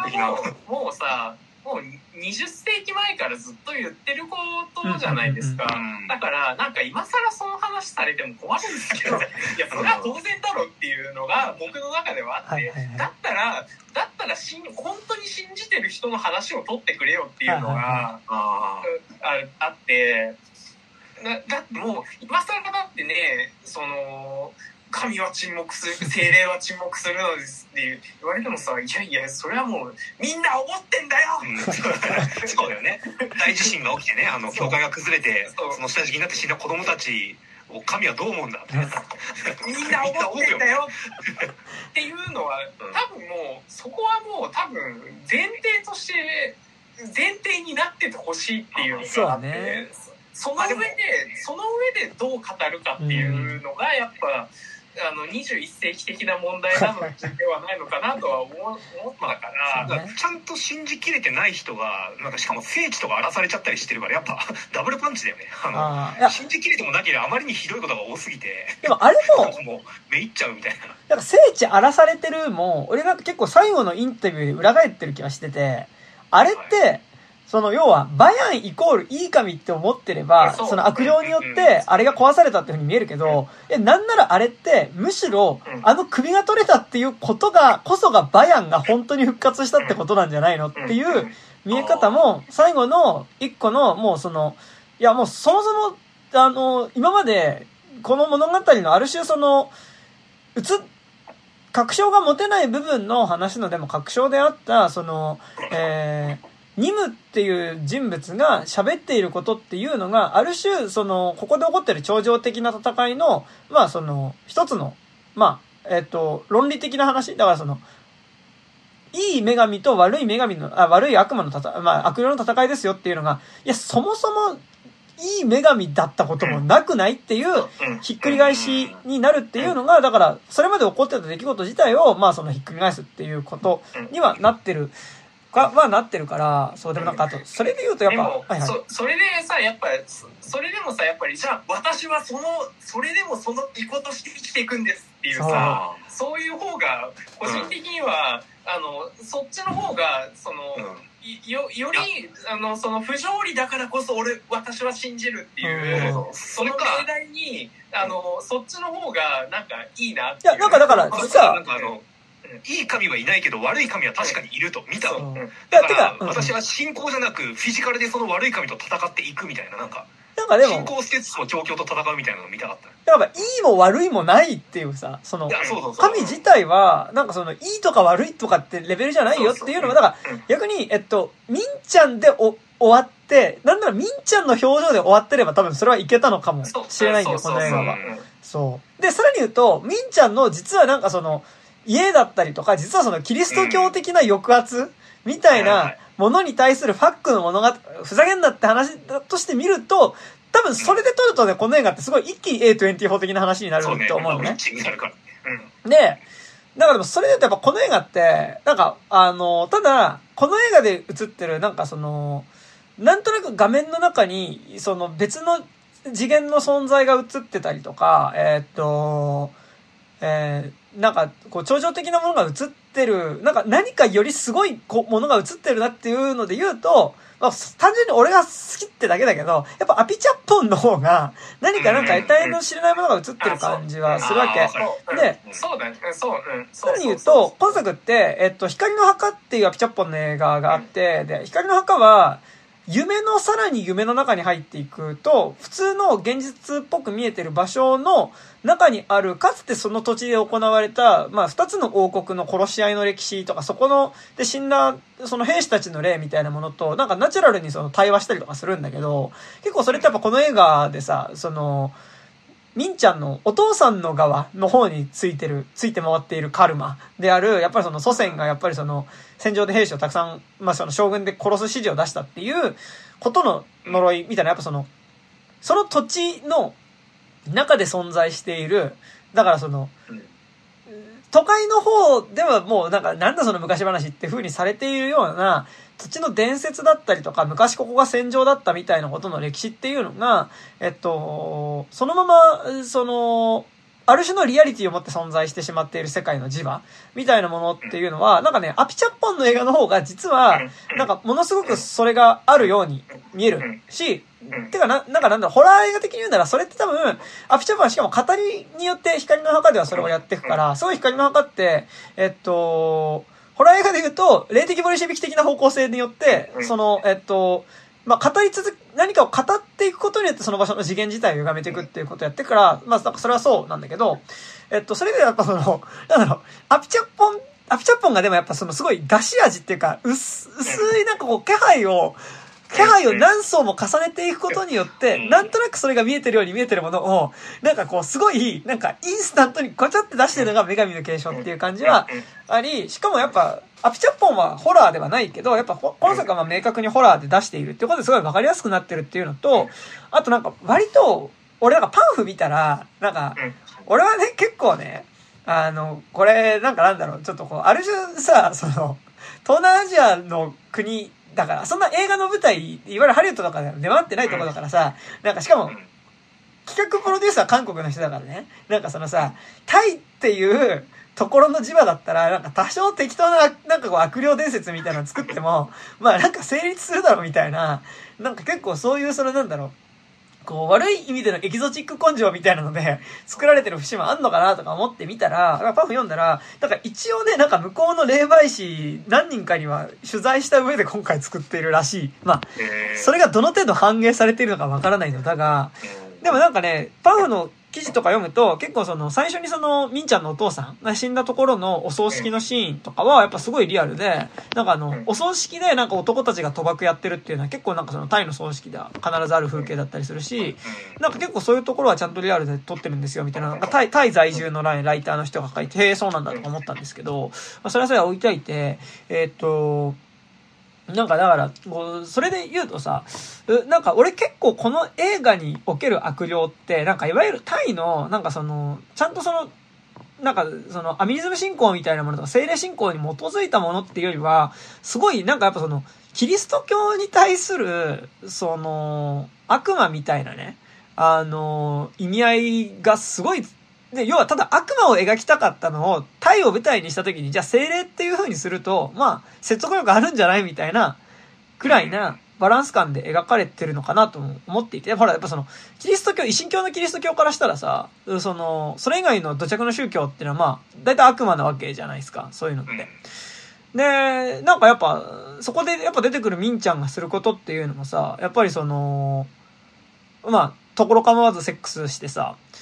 で、まあ、好き勝手にセックスをして、で、まあ、赤ん坊を殺して、犬を食って、まあ、犬のような姿をしたりとかするみたいなさ、なんかすごいやっぱ悪魔っぽい、なんか土着の悪霊っぽい動きをするってよりは、いや、これって悪魔なんじゃないって、なんかあまりにも、なんかなんだろう、エクソシストのリンダ・ブレアっぽすぎるというか、なんか、そんな感じはすごいしていて、なんかどの程度タイの元々の土着の精霊的なものに基づいたものなのかっていうのは結構俺はちょっと微妙なバランス感だなと思ってて。まあでも、はいはい。ナホン人入ってるからさ、韓国はキリスト教めっちゃ強いじゃないですか。そうなんだよね。いや、俺はそれすごい思った。なんかだし、コクソンもさ、結構基本的にコクソンとこれ同じ話というかさ、最後、まあ、コクソンの方が実は丁寧。なんかちゃんと途中まで物語をやるけど、こっちの理屈ではどんどん解決できない方向に話を振り回していくっていう意味では、まあ、フェイクドキュメンタリーじゃないからね、コクさんはね。なんかだからちゃんとドラマとしてよくできてるし、なんか語ってるし、なんか途中怖いシーンとかもちょっとコメディっぽくなってて、すごいやっぱね、ちょっとこの間コクさん、見直して、割と面白かったんですけど、でもなんかやっぱ霊的な存在っていうか悪魔的な存在はこっちの理屈では対処できませんよっていうオチとかも含めて、やっぱすごいコクソンと女神の継承って似てるし、でやっぱコクソンもやっぱり明確には打ち出してないけど、やっぱり最後神父が悪魔と対峙するみたいなところで、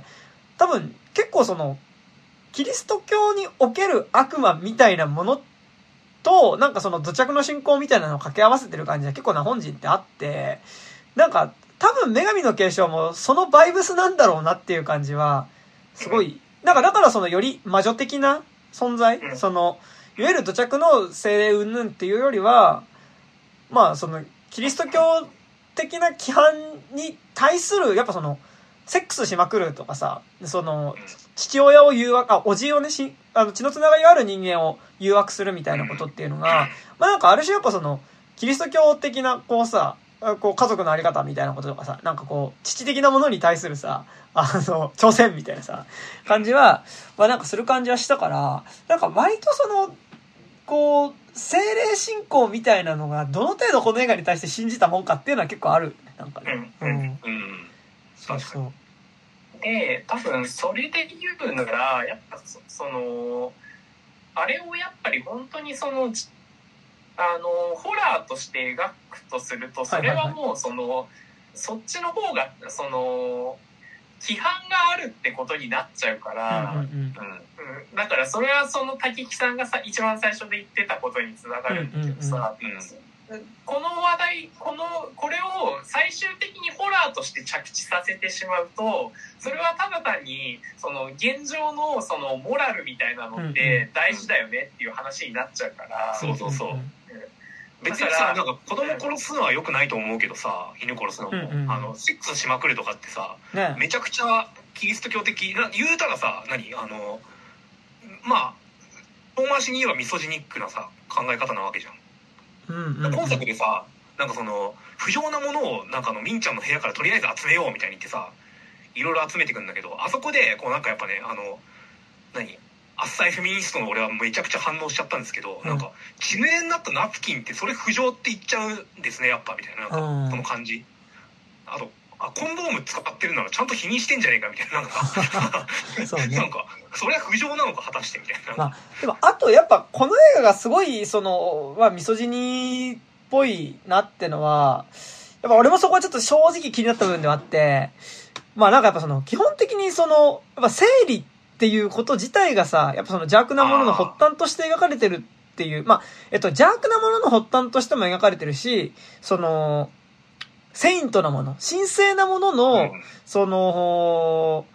予兆としても描かれてるんだけど、でも結構、そこは悪魔的に描くかそうじゃないかは、そのベクトルは関係なく、やっぱその、生理みたいなものを、なんか過剰になんかこ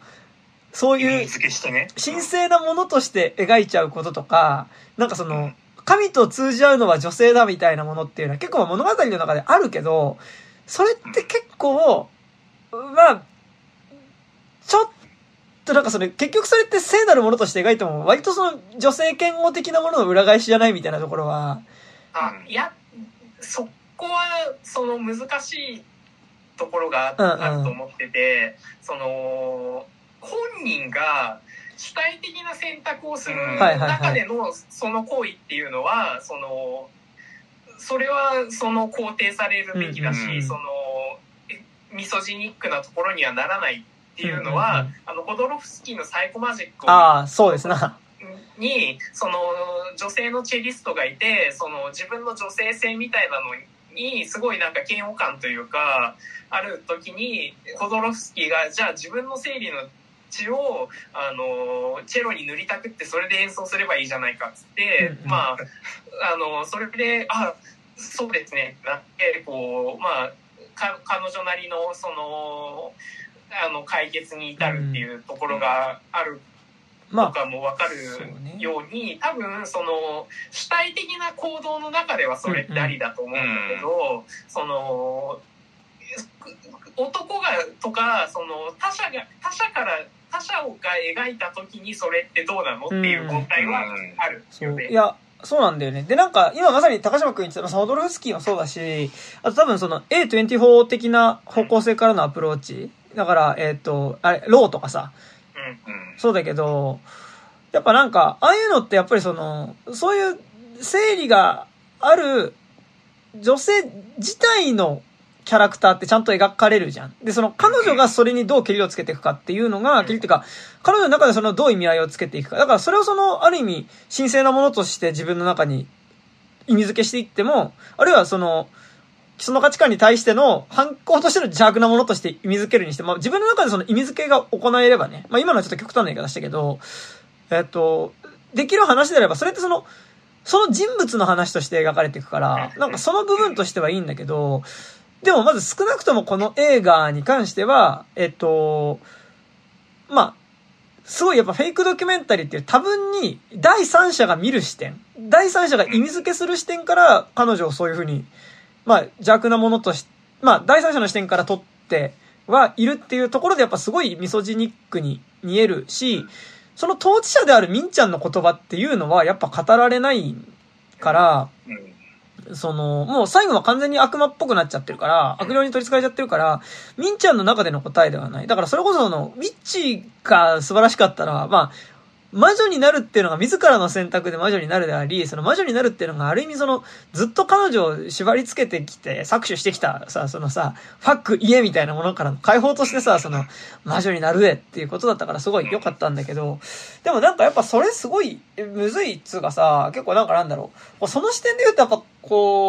怪獣の子供とかもちょっと難しかったりもするかなみたいなところは、あるのね。なんか俺は怪獣の子供すごい好きだし、まあ、またね、いつも何度でも見たい感じなんですけど、結構やっぱりあの映画もね、好きだけど、やっぱちょっとあの映画の、やっぱり、宇宙が人間の体だとするなら地球は子宮であり、ある種海の中で新たな、命が誕生する瞬間に立ち会うのは女性である。で、そこに立ち会う女性っていうのが、女の子っていうのが、ある種なんか本人の意思っていうところからは、よりはなんかより物語の中の動かしていくパーツとして、なんか自我っていうよりはよりなんか大きなものに取り込まれていってしまうみたいな進み方っていうのは、結構危ういよなっていうのは、なんか、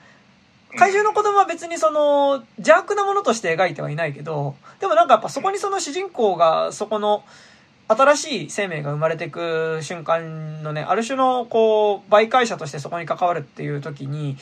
彼女の意思っていうよりは、なんかやっぱ物語上の存在にパーツとしてやっぱなっていくっていうことの危うさみたいなのは結構やっぱあるなっていうのは、ちょっと今作見てちょっと、なんか割とこれはアミニズムバイブスで見たらいいのか、いやなんかそれともそうでもないのかみたいなところで悩む中で、なんかでも、とはいえ、じゃあアミニズムバイブスで見てりゃいいってことなのかとか思った時に結構怪獣の子供のこととかもちょっと思い出したりとかして、確かにね、アミニズムバイブスって今後なんか結構重要な価値観になってきそうな気するわ。っていうか、まあでも実際今結構超ナチュラリスト的な価値観ってでもそこにも結構80年代のさ、まあ、ニューエイジからさ、それがすごい一方向に行った方がさ、すごい超ナチュラリスト思考みたいなところで、それって結構やばい話もいろいろ聞くからさ、なんかそこはめちゃくちゃ難しいですよね。なんかパワーストーンをさ、パワーストーンをどこにとは言いませんが、子宮系スピリチュアルだね。そうとか、そういうこととかもね、あるし、なんか結構出産的なパワースポットとかもめちゃくちゃあるしさ、いやだから、なんかすごいまあうまくっていうかあんまりちゃんと勉強してるわけではないからさ難しいけどさ、フェミニズムにもさ多分すげえいろんなね超ナチュラリストと自分の女性性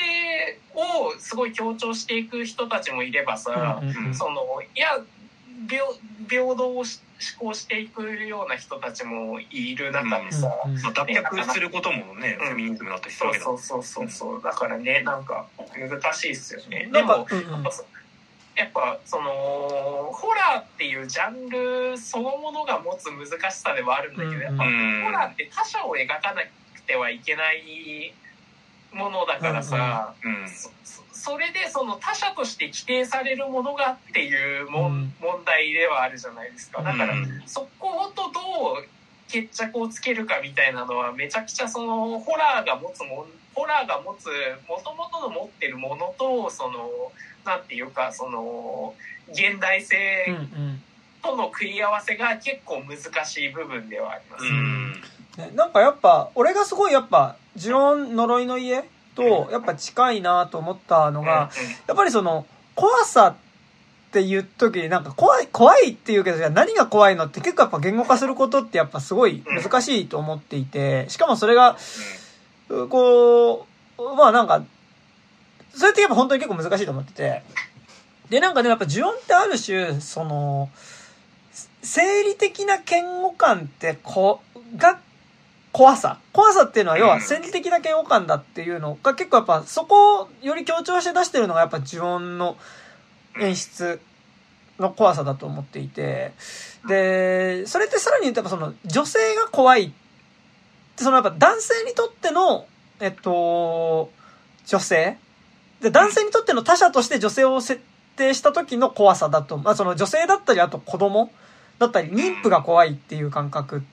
まあそのが他者だっていう感覚だと思って、それでも結構やっぱなんだろうちょっと違うけどやっぱそのイレーザーヘッド的なものともちょっと近い、うん、そうイレーザーヘッド的なイレーザーヘッドってまさにそのこう自分がその自分の恋人が妊娠してしまってこれから大人にならない家族に父親にならなきゃいけないってことの恐怖感を描いてる、まあ そこでの葛藤を描いてる映画だけどやっぱあそこで出てくるその妊娠した妊娠した妻が怖い、子供が生まれてくる自分の子供が怖い、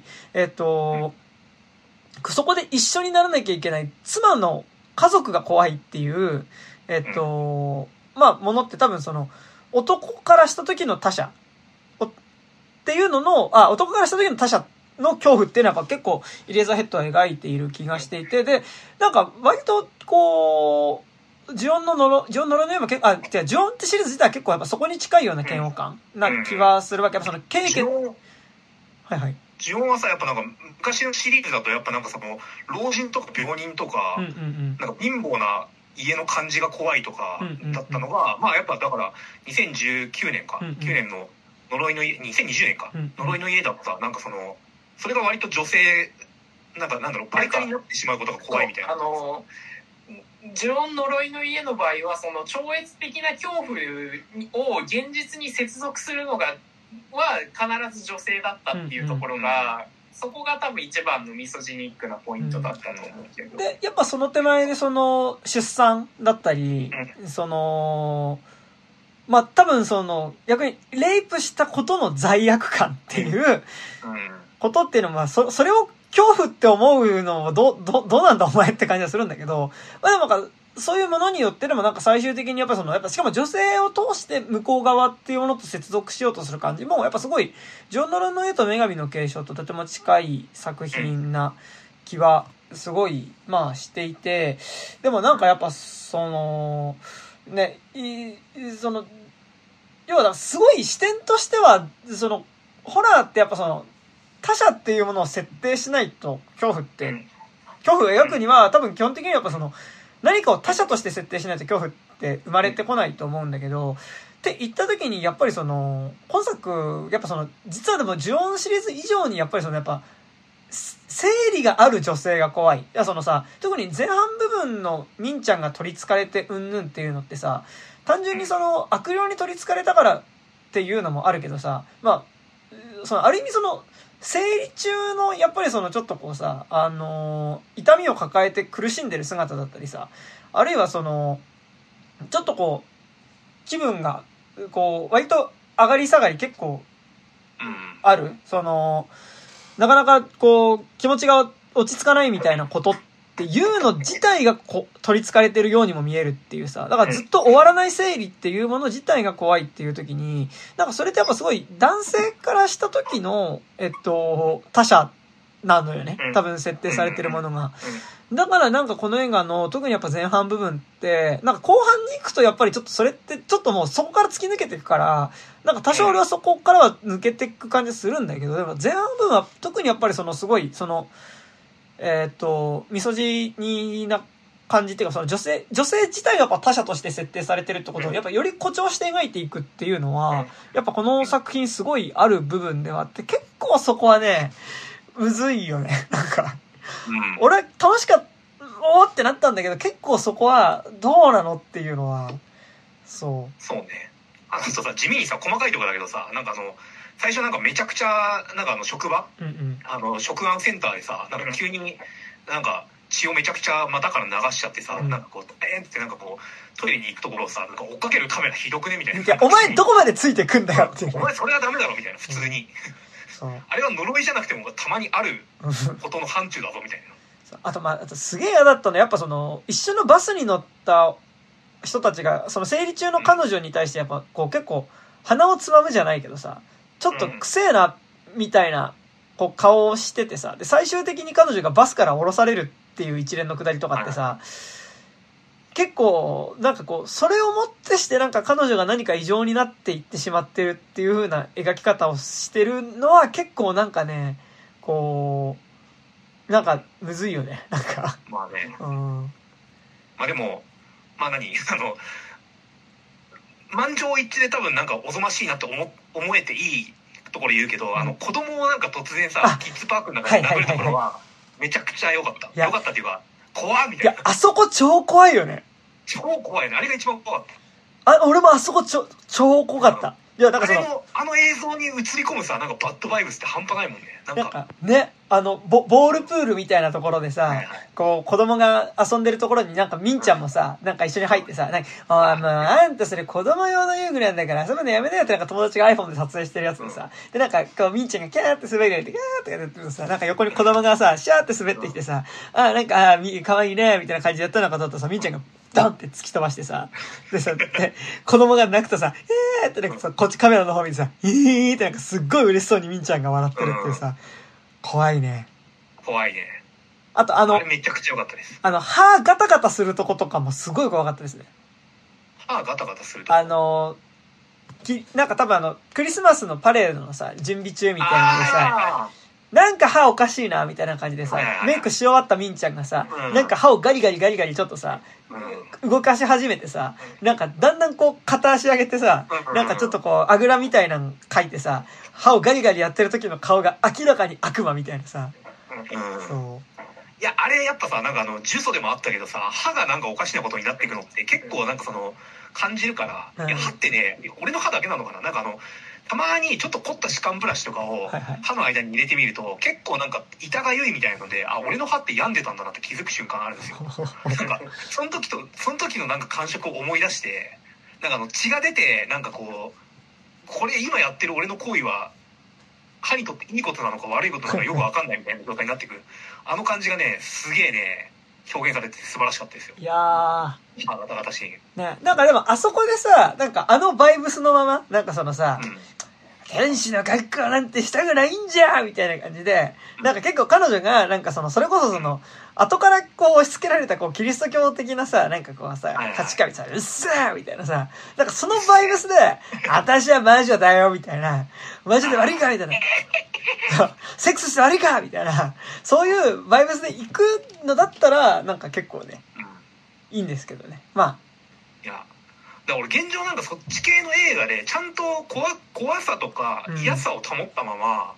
うん、ちゃんと魔女になっていけるた映画ってマジで俺昨日見たから2回目見たからなんだけど、チタンしかねえなと思ってて。何？あ、チタンはそうですよね。チタンってさ本当にさずっと怖いし、体嫌だし自分でも嫌だと思ってるし、自主性もなんか言うたらそんなないじゃない、うんうんうん、けれどちゃんと魔女になってるじゃないですか。やっぱり、うんうん、魔女になってるから抗議で魔女に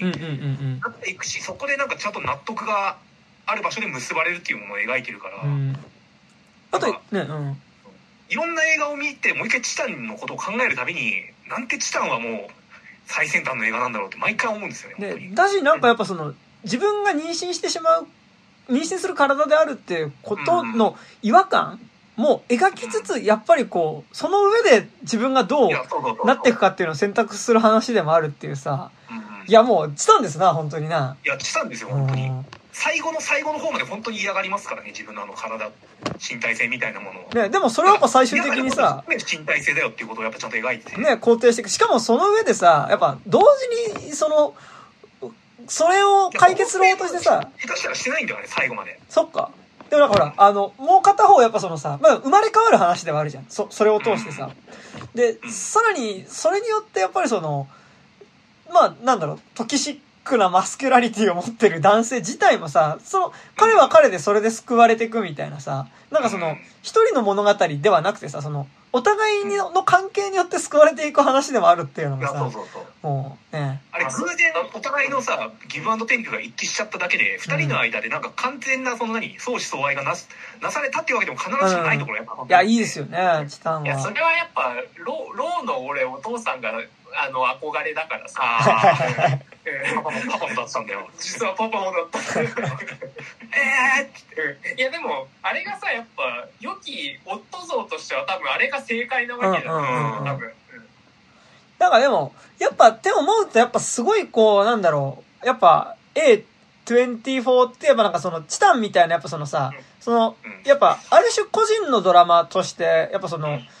自分の中にある他者性だったりとか、自分が他者として見られることみたいなものを克服していくものとしてホラーを使ってる作品ってやっぱすごい好きなんだけど、やっぱすごい、その真逆としてさ、あるのがなんかすごい女神の継承だったなっていう感じはね。登場人物たちも、なんかその映画自体も、なんなら見てる観客自体も、なんかもう大前提でなんか、それはおぞましいって決めつけてませんかみたいな。なんかすごい、なんかだからこれが同年であることっていうのはなんかすごいなんかね象徴的な感じもしますよね、なんかね。そういやもう本当ジュリア・デクルの万歳としか言いようがないです。そうですね。いやいやいや。まあでもなんかまあ小説の話になっちゃうけど、そう考えるとやっぱりシャーリー・ジャクソンとかってマジで先鋭的で、マジもう本当にそのお金屋敷とかって本当にその介護が終わったずっと一人だったそのみそじの女の子がこう自意識のホラーであるから、でしかも。あの場合は怖いまま終わるから本当にやっぱりそのジュリア・デュクルノ的なその良さの方にもいかないっていう、その本当に鳥の巣とかにしてもやっぱりそのちょっとハッピーな方向には行くけどでもその違和感はめちゃくちゃ残り続けるっていう、なんかやっぱその今映画化するのはやっぱシャーリー・ジャクソンなんじゃないかなっていうのはめちゃくちゃあるというか、今だからこそ多分できるしやんなきゃいけないだろうっていうのはね、めちゃくちゃ、そうですね。なんかだからでもやっぱすごい、まあ俺はすごい女神の継承超楽しんだんだけど、なんかやっぱ結構その女神の継承を手放しに楽しかったって言える時に自分がいるなんかそのマジョリティ側っていうのはあるよねっていうのはすごいこう思う作品ではね、あるし、前半のやっぱ悪魔つき的描写を本当100楽しむにはやっぱ多少のミソジニックなねマスの側にいなきゃいけない。そうなんだよね。でなんかやっぱ本当にその A24 は前半で描いたそれ自体はさ、A24 的なねハリウッドの最近のそういう潮流の作品はさ、やっぱそれ自体をこう後半本人の中でどう蹴りをつけていくかっていう方向に持っていくし、その痛みがなんでそもそも発生してしまったのかっていうところ、例えばだから A24 的に女神の継承を取るのは多分そのキリスト教的な多分その家のあり方は多分その土着的なその家を継がないみたいなこととか、多分そういうことにどう向き合っていくかみたいな、そこでの圧力みたいなもの自体が彼女の中でさ、ただめちゃくちゃ難しいのは、その女神の継承って完全にその近代化すれば終わる話じゃないですか。まあそうなんだよね。それがいいのかっていう話はもうある。いやまあね。なんかさ、それさ、すげえこないだそのゴールデンカムイで喋るときにさ、高島君にそのレッドって漫画を貸したでちょっと読んだと思うんだけどさ、やっぱレッドって漫画がすげえむずいのはさ、そのいわゆるそのイギリスからやってきた白人によってさ、その制服その元々持ってた価値観、でそれぞれの生き方みたいなものを奪われてしまった。その先住民の人たちっていうのが、そこに対して一矢報いる話、その中でどう、それでも生き残っていくかって話をするときにさ、そこでのこう肯定の仕方っていうのがさ、やっぱりそのさ、まあすごい幼い少女と生き残ったまあ多分30枚ぐらいの男っていうのが結ばれることによって、その要は結婚して血を残すことによってなんかそれが繋がれていくみたいな終わり方もしてて、なんかそのやっぱりある種こう近代的なものによってさ奪われてしまっているっていく、そのそれぞれのローカルなカルチャーみたいなものとかさ、ローカルな文化みたいなものを肯定していく話をするときにさ、やっぱりその中にあるすごいこうちょっとこう血のつながりを維持させていくみたいなさ、ことっていうのがそこにセットであるっていうときにさ、結構なんかなんだろう、まあ俺は割とリベラル的な方だと思うんですけど、なんかそこってすごい矛盾しちゃうんだよね、なんか。うん、そういいし、いやだから本当にまあ教育が受けられればそれで本当に良かったのかっていう問題にもなってくるし、その近代的な自我を持つこと自体が本当にそれって救いになるのかなっていうところもあるし、なんかめちゃくちゃそのね、今のそのイスラム教徒への当たりの、フランスとかでのさ、だってビーチでさ、フードかぶっちゃいけないとかそういう法律もいるしさ、もうそれはもう一周回っても差別だっていう、一周っていうか普通にね半周差別ぐらいじゃない。でもさ、同時にやっぱイスラム教の中にあるさ、やっぱ一夫多妻みたいなこととかさ、やっぱそのサウジアラビアとかはね、だって自転車も乗っちゃいけないようなさ、だしほらやっぱすごい10代ぐらいの女の子はさ、まあそれこそまあイスラム教ではなかったか、裸足の季節って映画とか見ると思うけどさ、やっぱその 10代の女の子がやっぱ40とか50ぐらいの男の人とさ、やっぱこう結婚しなきゃいけないみたいなこととかってさ、しかも本人の意思とは関係なくしていくみたいなこととかってさ、いやどうなのそれって超思うけどさ、でもなんかそこにやっぱそういうジャッジをするのもある意味そのヨーロッパ的な価値観なんじゃないのみたいなさ、でもなくはなく、なんかそこってすごいむずいというか、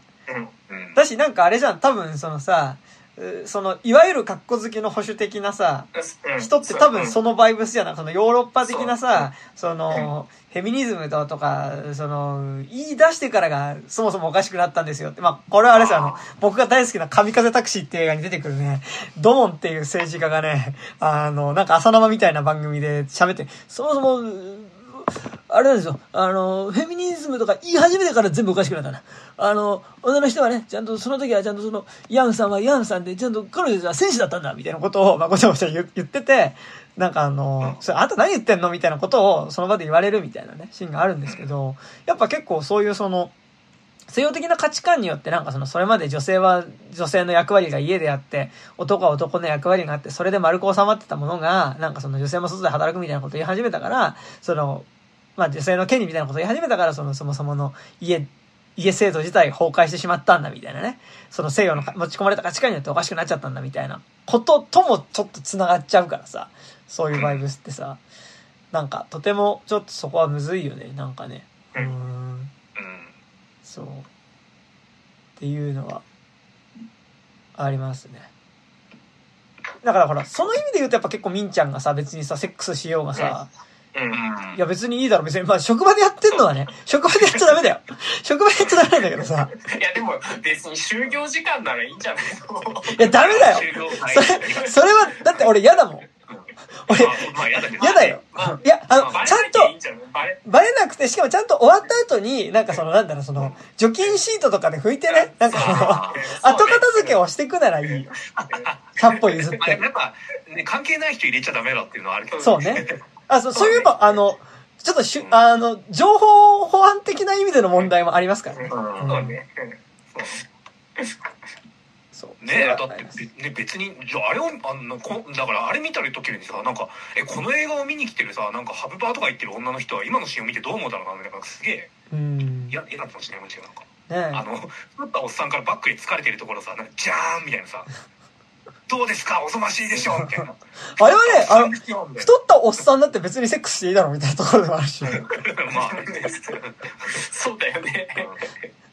まあ、あそこに映ってたのね、まあ、ろくでもない人だったんでしょうけど、ね、知らんけどね。うん、いやいや、でも、そんなね、別にわかんないけど、いいんじゃないしても。した、ね、お互いに、ね、したかったんだったらそれはええやろ。別にわかんなら別に問題ないでしょ。そうね。ね。本当ですよ、もう本当に。そういうね。それは思います、とても。うん、ただでも、あそこはハローワークだったんで、多分、個人情報がものすごいことになってると思うので、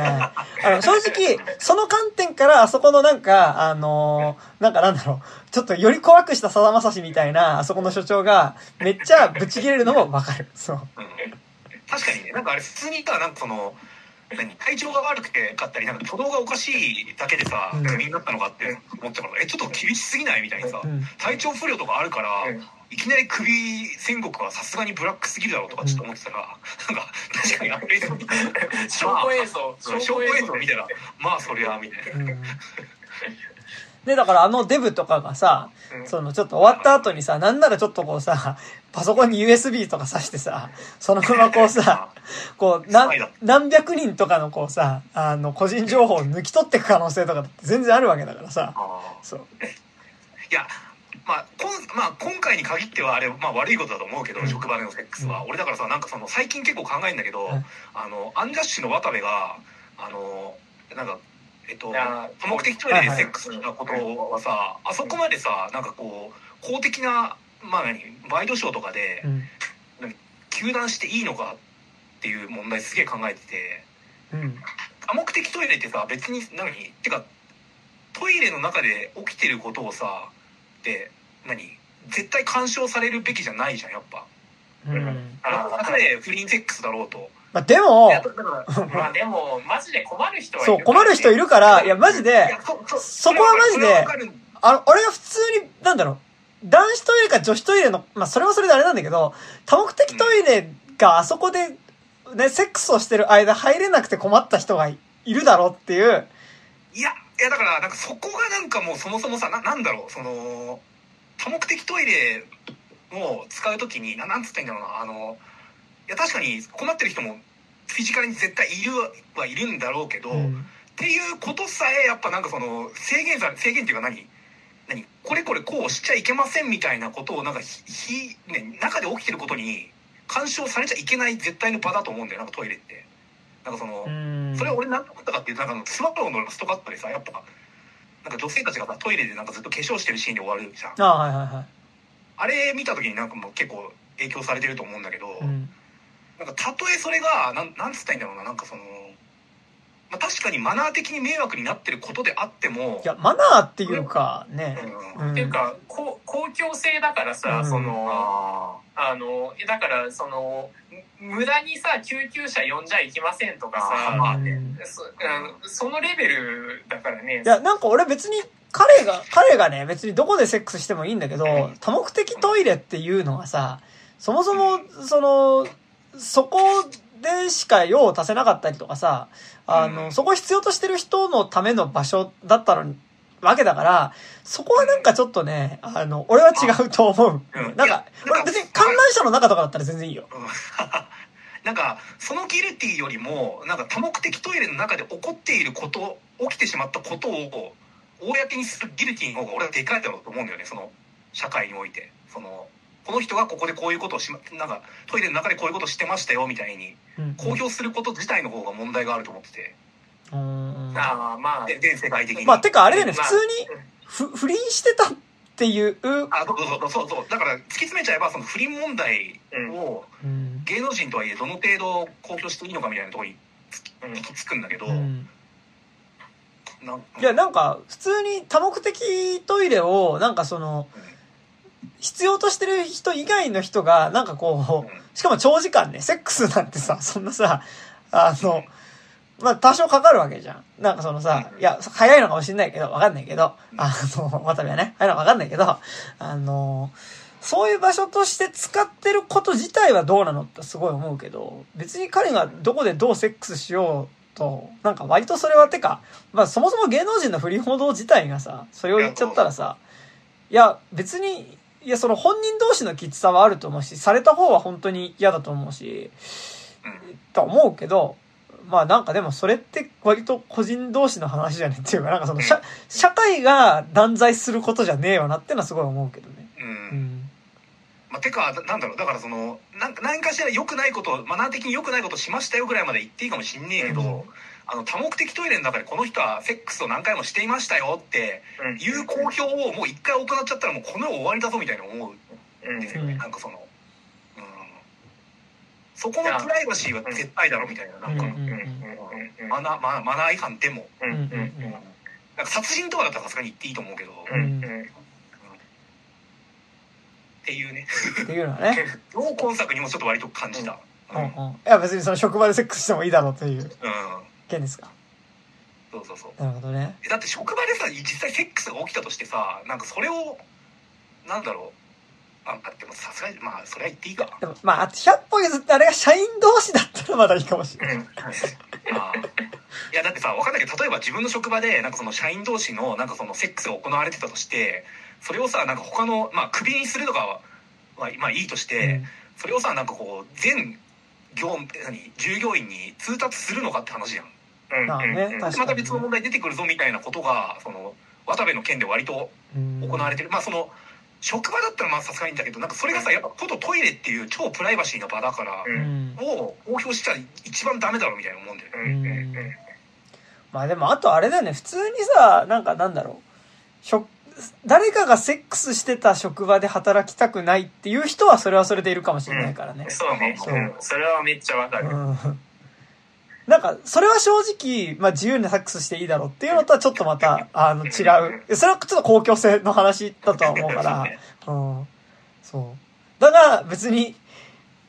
なんかいいんじゃないと思う。別に本人同士が楽しいんだったら行為自体はいいと思うし、別に俺はなんかこうセックスが行われた職場で働くこと自体はそんなに嫌ではないっていうとなんかすごいさ、なんかまあでも。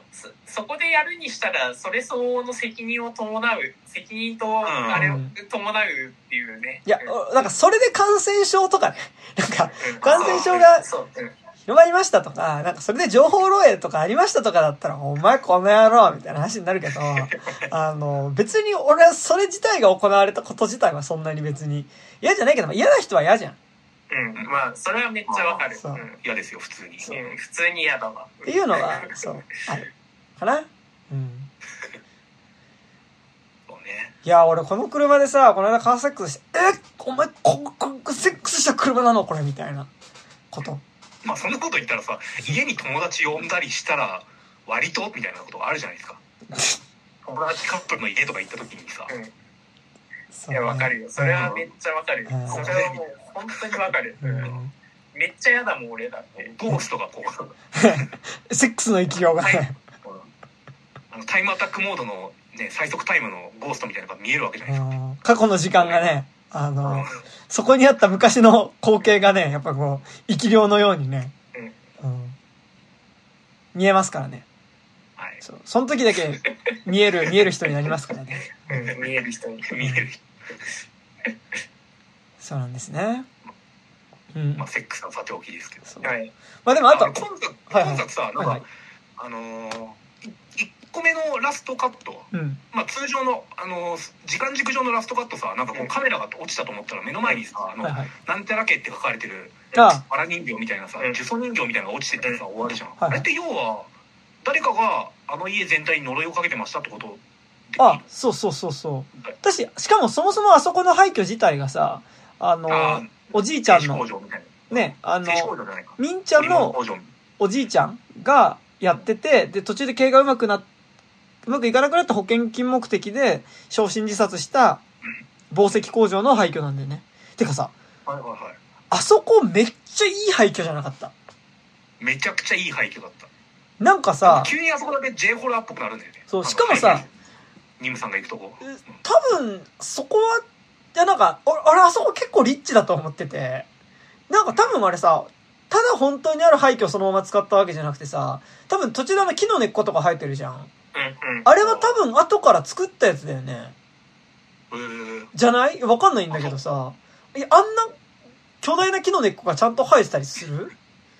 それはナホンジン財木にのなせる技なのかな。いやなんか俺あそこのやっぱさ、要はフェスの会場ですよ、うん、あでもあそこだけ一点豪華主義で他のところはそんなに金かかってなさそうだったからさ、ね、あそこ超いい廃墟ね。グリーンステージですよ。だし、グリーンステージだよね。マジで、ひたちなか、ひたちなかじゃない、内場って感じでしたよね、もう本当にね。本当 YouTube で中継してほしいって感じだったんですけど、あれですね、なんか勝手に思ったのがさ、ほら、清水隆の村シリーズってさ、一番最初に実際の廃墟出してさ、フェイクドキュメンタリータッチで出してさ、割とその後ちょっとなんだろう、尻すぼみになっていくというかさ、なんか一番でも村シリーズ盛り上がるの割とその一番最初の実際の廃墟にこう手持ちカメラで入ってくところが実は一番盛り上がるところですよ。なんか映画自体なんか一番最初にメインディッシュが来ちゃって、あとどんどんこうちょっとこうそこを超えないっていう感じが俺結構してたんだけど、村シリーズは割とね、なんかそれで言うと結構今作やっぱその中盤で廃墟が出てきた瞬間の上がり方ってすげえあったなと思って、なんか牛首村の廃墟とちょっと似てたもんね。そう。なんかやっぱやっぱ今後村シリーズもしやるんだ、やっぱ中盤で出すっていうのは、なんかやっぱあそこのさ、ニムさんがさ、あこっちだみたいな感じでさ、ジャングルの奥ガサガサって言ってさ、開けた瞬間にあの廃墟があった瞬間のさ、うわっ来た廃墟みたいな気持ちとさ、中入った時のさ、あそこでさ、ニムさんさダウジングできてんだからさ、めっちゃ能力あるじゃんみたいな。あ、そうね。能力者じゃんニムさん。でもあと卵とか割れてたしね、なんか黒いの出てたしね。まああれはね、まあニムさんの能力っていうか。何？悪い卵が偶然出ただけみたいな。悪い卵は予兆として入ってきた。真っ黒な。卵が生まれたらってね。ちょっと僕はあれ見てるとき一瞬ちょっとノコノコ絵がしましたけど、なんていうかありましたけど。だから今作ってさ、最後にさ呪詛人形が出てくるからさ、なんかその精霊云々とかさ、なんかすごい巨大ななんか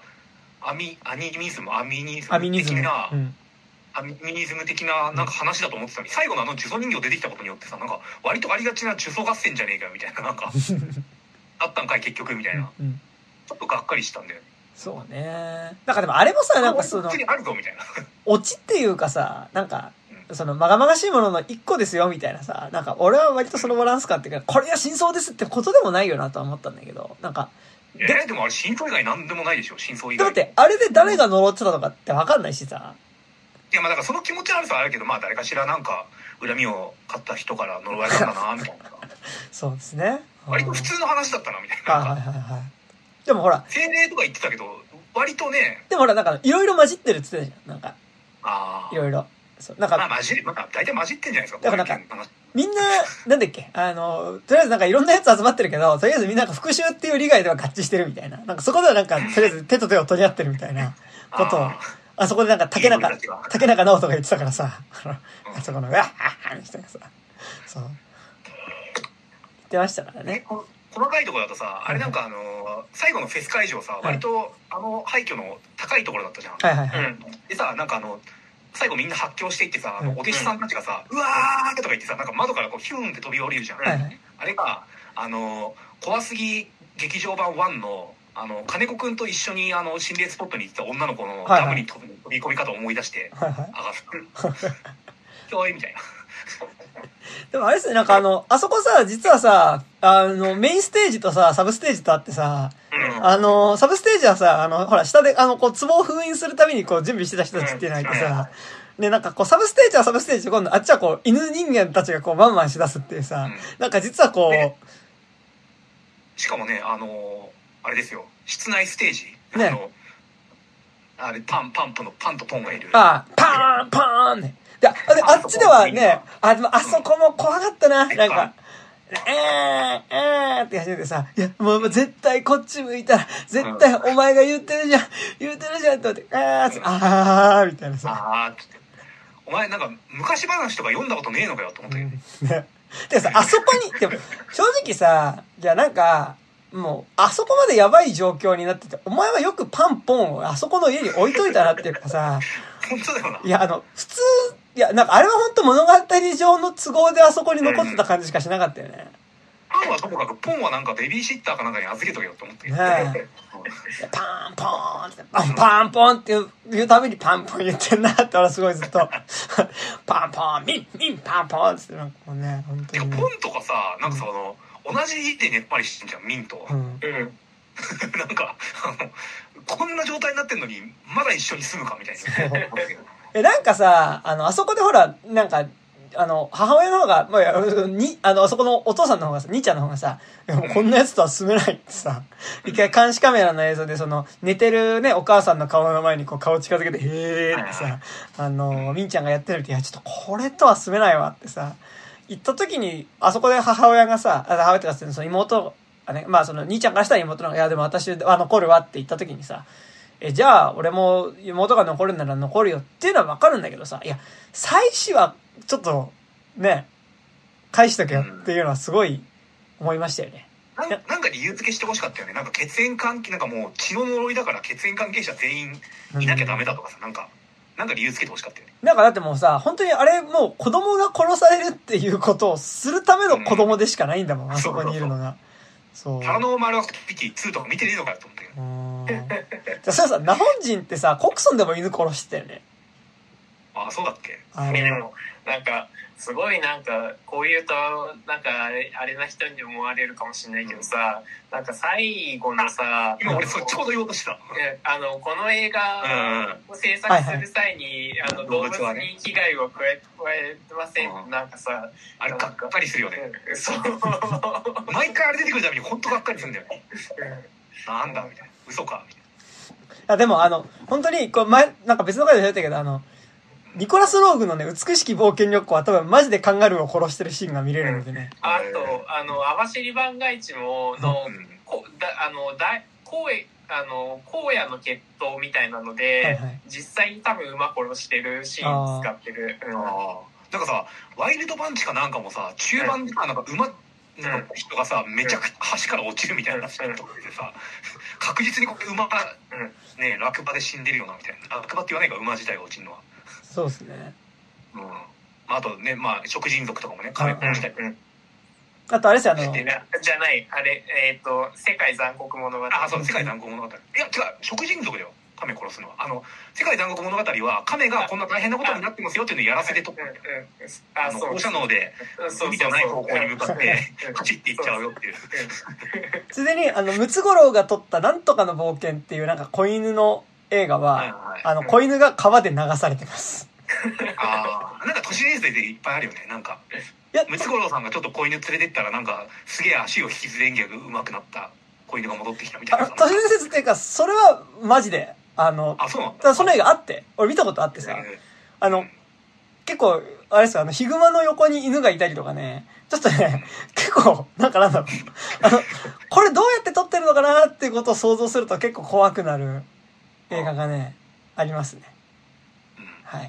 いやまあね、動物を殺せとは言わないけど、なんか何なんだろうね、最後の文言のさ。だからあれのさ、なんかちょっとこうさ、どの程度はなんかちょっとこうギャグっぽい感じもうっせぇわみたいな感じちょっとして、なんかね、殺して傷つけてませんよーみたいなさ。はいはい。なんか、はい、あれがあるとマジでさ、あ、本当に作り物を見てたんだなっていう、に一気に戻されるじゃん。一応さ、それまではフェイクドキュメンタリーっていう体だったじゃん。それがさ、一気に、あ、これ普通の映画じゃんっていう、ね、なんか、感じにはなりますね。なんかさ、まあ、多分、我々的にはやっぱ字幕がちゃんと出ちゃうっていうのもあるんだろうね。なんか、日本の犬好きの皆さんも安心してくださいねっていうために入れたんだろうけど、やっぱあるんだろうね、なんかその、特に犬猫が死ぬシーンはご法度みたいな、やっぱアングストとか、そうアングストでもやっぱ犬は大丈夫ですみたいなさ、なんかでも言ってたし、で俺本当なんかね、いやなんかなんだろう、ちょっと本当問題だと思うんだけど、俺なんか、ポンが殺された時はうわひでえと思ったんだけど、なんか俺ラッキーが殺されて食われてる時とか、なんなら、あ、ちゃんとお肉食べててよかったみたいな、そのさ、直前でさ、ニムちゃん全然、ミンちゃん最近全然ご飯食べないのみたいなことを言ってたからさ、いや、なんか、ほんと大丈夫かなと思ってたらさ、ちゃんとなんか鍋で茹でた犬みたいなのをさ、こう頭から食べててさ、あ、ちゃんと食べててよかったよかったみたいな、なんかね、今作さ、だから最初の方からさ、犬ペットで飼ってんのに、何犬肉と、何トバって言わないかな、犬肉、屠殺場みたいなやってんの、みたいな、なんかさ、まあ、それとこれとは全然違うじゃないですか、みたいなのが2回ぐらいなんか語られるから、なんかそこに対するなんかすげえ雑な欺瞞みたいな、なんかさ、なんかそう、ね、欺瞞では俺はないと思うけどね、なんか当てこさみたいな感じ。でもやっぱさ、あとなんだろう、やっぱ犬はさ、その一方的に殺される存在じゃなくてさ、やっぱあそこでやっぱなんだろう、ちゃんとやっぱみんちゃんと戦うべき、てかちょっと一緒に戦ってたしね。その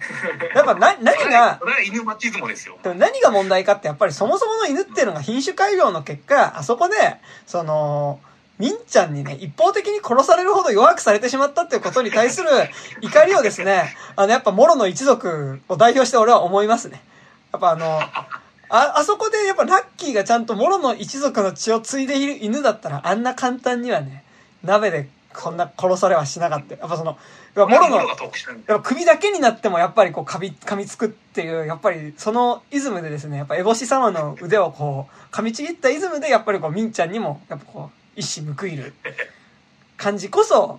犬が嫌いなわけじゃないの。やっぱそのやっぱいやでもそれは犬マチズモですよ。孫ことなきゲットワイルド犬っていう。でもだってさ、言うたらよ、なんで犬だけ殺しちゃいけへんの。おかしいじゃない。全体的にダメですよ。豚食うだろうがって。ね、そういうさ、なんだお前そのあれでは牛のクソにも段々があるんでっていう、なんかそういう感じ、なんかそのこれは殺しちゃいけない動物ですよみたいな、そういう感じですか。ああ。それはあんた人間の傲慢じゃないのみたいな。はい、ごめんなさい、そんなことはないです。ごめん、ちょっとなんかはい、すいません。いやでもさ、マジでさ、あのテロップ出すんだったらさ、マジでさ、人間も殺してませんって出さなきゃいけないよね。そうだよね、確かにね。そう。でもあとそれで言うとさ、フェス会場に牛連れてこられてたけど、牛は殺さシーンなかったからさ、なんか牛なんか階段は登ってたけど、あの後どうなったんだろうみたいなさ。あ、でそうか、首持ってたか、竹中直人が。ああ、持ってたか。確かに。でもついでにあれでした、やっぱそのやっぱコクソンの時に比べるとやっぱちょっとこうなんだろう豪華でしたよフェスが。うん、コクソンもかなり豪華だと思ったけど、ね。だからあれだって家の庭に言うて展開しただけでさ、なんか多分だってバンドが1個いるだけだったもん。民族バンドが1人。そうね。コクソンもでも2ステージ制だったよね。コクソンも2ステージ制でしたね。てかまああれか、まあ基本ワンステージなんだけど、実は在宅フェス、そう国村ステージもあったから、国村は在宅でね太鼓呪文フェスをやってる、太鼓呪文フェスだから平沢進む的なポジションに国村淳がいて、だから民謡クルセイダーズわかんないけど、なんかちゃんとバンド編成であっちでなんか祈祷師がいるみたいなね、感じでやってましたからね。しかもなんか最後まで見ると、あれ実はこいつら同じバンドだったみたいな、そういう感じのオチもありましたからね。なんだ同じ曲演奏してたじゃん。なんだ彼はな、ボーカルがソロでやってただけなんだ今みたいな、なんかそういうね感じだね。今作いいのは、俺すげえぶち上がったのは一番最後、みんちゃんを閉じ込めてたなんだ長男一家の家、パンポンがいる家のさ一陣もさ階段登ってやってくんじゃん。はいはいはい、みたいな出汁が合流したみたいな。あそこ上がったよね。めちゃくちゃいいよね。やっぱフェス映画として最後カットが出てきたことで、ここまで行こうっつってもここが一番の最前線だってなって。なんかさそれぞれがさダンサー引き連れて集まってくるのがすごいいいんだよね。あそこね。スリラーの PV みたいな。こっちのゾンビとあっちのゾンビが合流してなんかみんなで踊るみたいな、なんかね、なんかこう片方はさなんか笑いながら怒る人がいっぱいいるみたいなところにさ犬人間いっぱい引き連れてきてさ。ね、あそこはすごかったですね、なんかね。俺なんか見てて、なんか最後暗視映像、はいはい、彼らの暗視モードのさ緑っぽい画面でずっと展開されたり、なんかさ今までのなんかルール吹っ飛ばしてとりあえずハイテンションで、なんかわかんないけど新しいルールがどんどん設定されてって、こっちもとりあえずこれをよくわかんないけど飲み込んだ上で見るしかないっていう点で、やっぱレック2を中盤以降にして、なんかウイルス違う悪魔ウイルスだみたいな、十字架を出せば何やつらはゾンビは引っ込むとか、あとなんか電気を消すとモンスターが現れるぞみたいな、レディウスあいつが一番悪い悪魔だからあいつを殺せばいいんだとか、なんかさ、もうどんどんさ、なんかこう不条理要素とかがなんかこうメガミックスされていく高揚感は結構レックスもやれて、最後はなんかピンポイントでぶち上がった、やっぱレックスでは、うん、そうですね、ルールとか細かいルールがいいんだよみたいな、今ルールを作っていくんだみたいな、のあった。いや、そこいいですよね。やっぱでも最後やっぱ正直やっぱそのフェスで終わるっていう意味ではやっぱすごい良かったね。感じはね、途中までねありましたからね。最後さ、家っていうかあの建物焼けるんだっけ？いや、建物ってかお母さんが焼かれる。灯油巻かれて。うん。そう。あれ酒なん、あ、どうなんだろうね。なんかでもポリタンクみたいなの入ってたよね。うん、ポリタンク、あ、そっかそっか。だったので。そう、やっぱ白石浩二の呪いのラストとかもさ、なんか焼身自殺で終わるじゃん。その民家で。あれって結構なんかそのすげえショッキングな映像としてなんか結構鮮烈に残ってるから、うんうん、割と最後なんかこう全部燃えて終わっちゃうみたいなのはいいなって思いました、ね、うんうん、確かに確かに。ま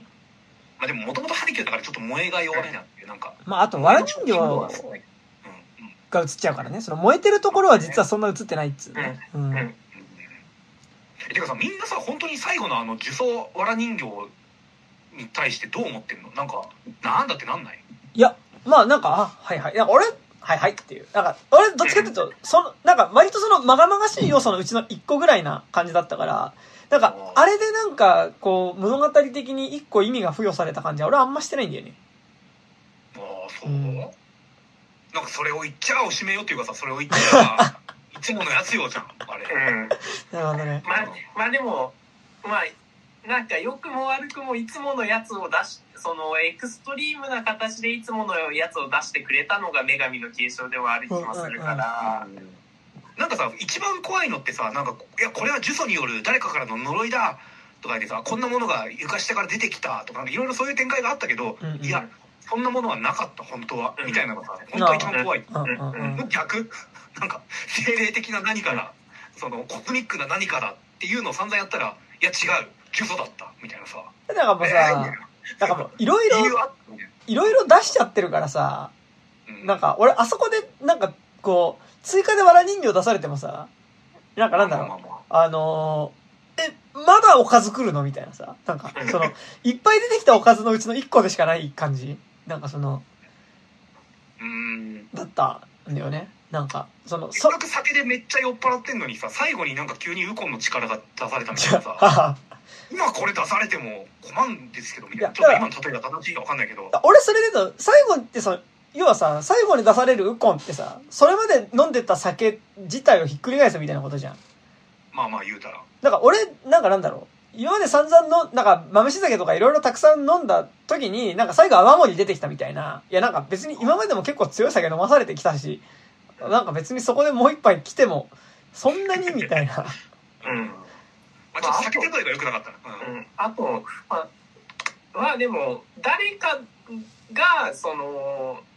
サタニックなことをしたのがトリガーになってるけど、その行為の主体自体はそのまあ精霊にあるとは考えられるからそのあれさ、超おしなべて言うとさ、本当に怖いのは人間エンドじゃん。うん、いやまあね、そう、うん、でも、うんうん、でも多分想定以上な可能性はあるよね。うん、藁人形やった人の想定以上だった。だし、なんだろう、その人間それをしたにそれがあるってことは多分物理的にそれをした人がいるんだけど、でもそれをした人間自体がそもそもそんな卑近な理由でやってるような存在。なんかもうちょっと純粋な悪意みたい、多分そのさ、まあ俺はその女神の銅像の首が切られてたことに関しては、もしかしたらそれこそがバヤンの復活だったんじゃないっていう意味合いもあるかなと思ってるけど、でも例えばあそこで女神の銅像が切られてるって考えるとしたらさ、それをやった人がいるっていう風になるとさ、人がやった行為になるけど、でもそれをやった人間のむしろそれに及ぶ悪意っていうか、そう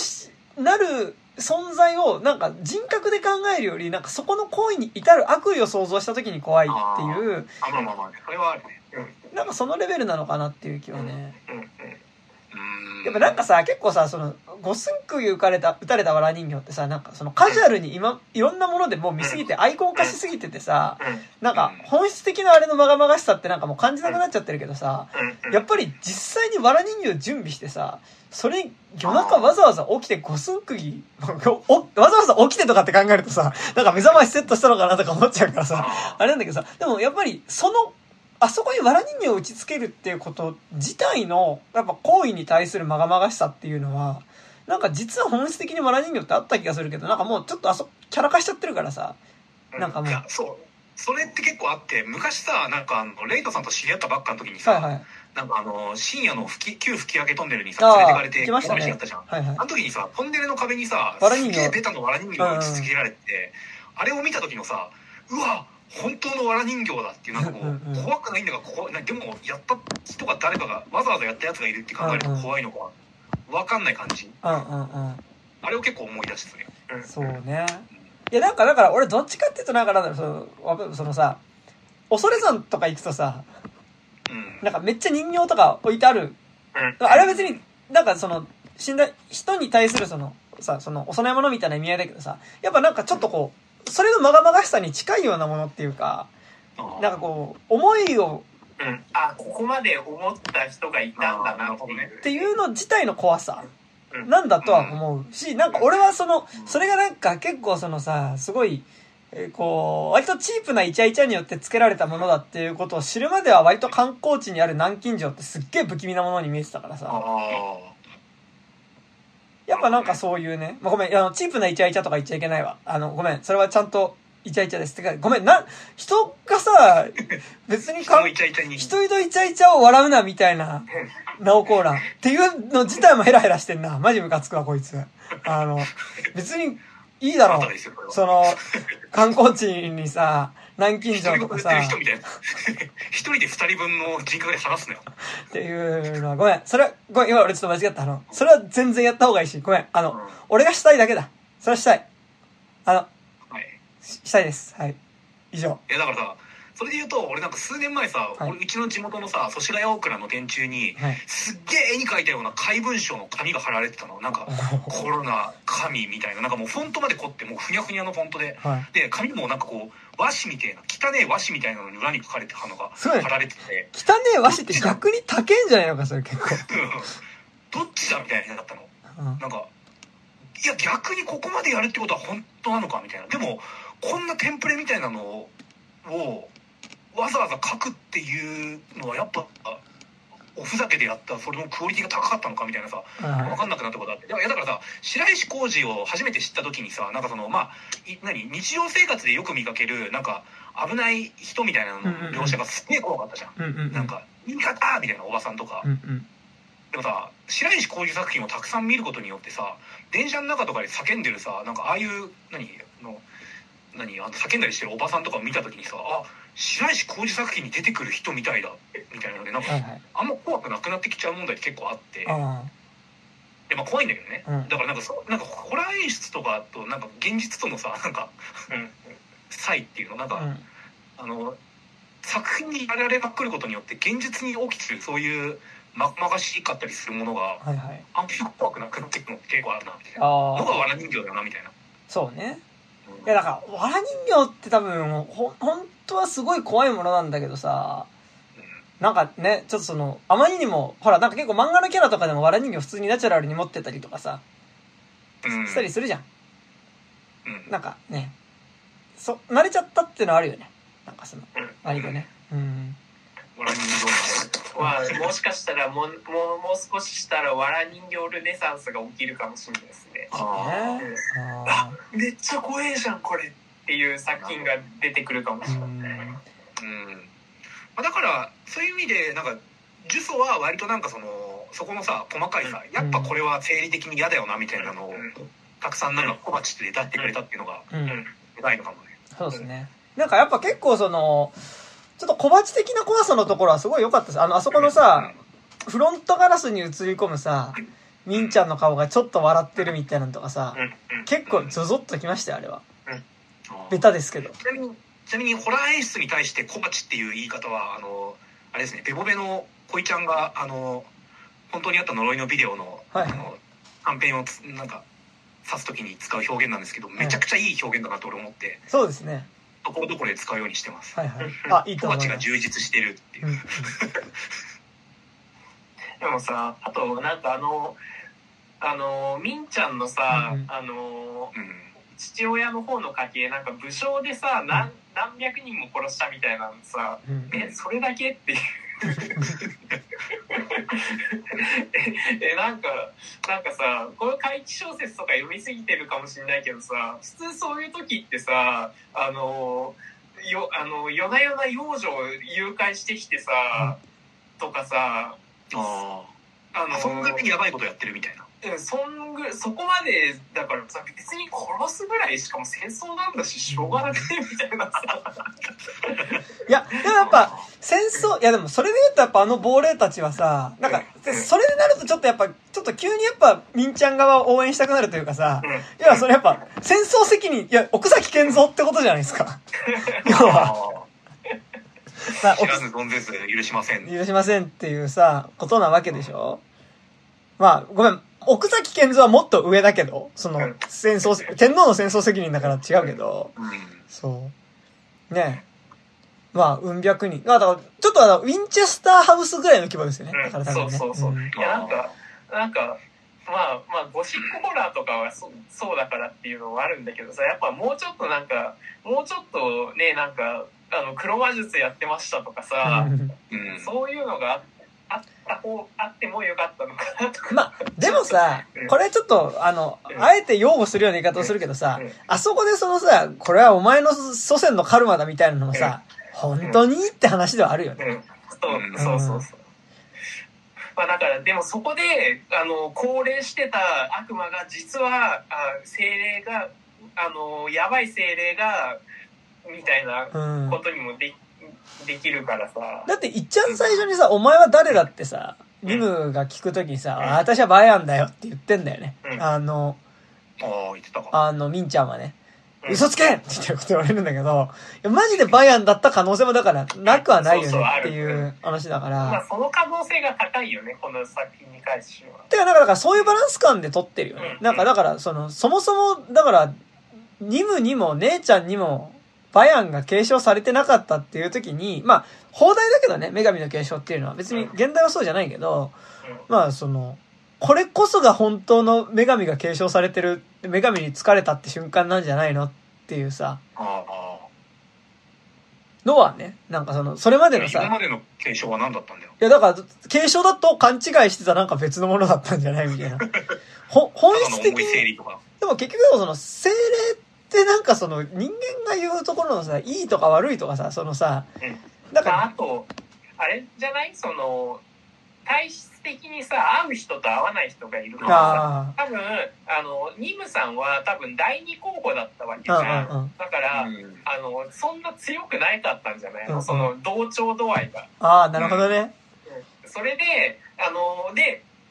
次にこう第一継承者来たってなって、こう精霊の方がお久しぶりに私の力発揮できるみたいな、そういうあれもテンションの上がりもあったのかもしれないですね。だからまあ正直世代的には最後シャーマンキングでしたからね、もう本当にシャーマンファイト始まってたからさ、あれはそうなんか、あ、オーバーソウルしとるみたいなね感じでしたからね、あれ完全に憑依合体やみたいなねしましたからね、あれはね。そう、定例側視点で見るなんかパズル的なやつがめちゃくちゃイエーイみたいになってたとか、ねそうでもなんかさ、それこそでも悪魔とかもそうです、まあ告訴見直して思ったけどさ、やっぱもう俺もあとキャラ化された悪魔を見すぎててさ、なんか本当に悪魔っぽいビジュアルで出てくるとさ、まあ正直日本人からしたら多分国村淳ってことをコクソンは知ってるからさ、多分韓国の人からしたらさ、なんか知らない俳優だから多分不気味なんだと思うけどさ、なんか悪魔の格好した国村淳ってさ、なんかなんだろう、なんかタバスコの CM とかで出てきそうだみたいな感じでさそうね、上がりしかないもんね。悪魔の格好した国村淳なんて。なんだっけ、あのロバート・デ・ニーロが悪魔の格好して出てくるなんだっけ映画、最後。そんな映画あんの？パチーノだっけ？パチーノかデ・ニーロがなんか、悪魔の格好して出てくる映画とかもなんか、うわー悪魔だみたいな。悪魔だわらみたいになっちゃうんだけどさ。ねえ、なんか本質的には恐ろしいものであるはずだからね。っていうのはね。そう。まあ、でもなんかその別に悪魔の格好しなくてもケープフィアーとかでめちゃくちゃ怖かったからね。異常快悪殺人ストーカーだったっけね、はいはいはい、そうですね。っていうのはありますね。はい、はい、そんなとこですか。はい、まだあったりします、はい、大丈夫ですか。なんかもっとあった気もするんだけどなんかねまあもうちょっと小鉢的な話してもいいですけど、なんかね小鉢がもっとあった気がするんだよ、忘れちゃったけど。いやなんかあとなんか小鉢とかどうでもいい話だけど、なんかかつて将軍の家系だった割には、ごめん、そう将軍の家系はウイローの家だから関係ないのか。そうそうだね。だからお兄ちゃん関係ないんだ。お兄ちゃんが結構なんかしょうもないお兄ちゃんだったなっていうかね。なんか大体なんかキャバクラかガールズバーみたいなところでカラオケしてるシーンめっちゃ良かったです。あんた何してんのよって。で、やっぱ本質的にやっぱでなんかほら普通にちゃんとドラマで書くと多分あの出来事によって家族自体が団結していくとかさ、多分本当はなんかちょっとリトルミストサンシャインじゃないけどさ、ダメダメでなんかプー太郎だったさお兄ちゃん自体がさあそこで勇気を振り絞ることによってなんかちょっとこうさ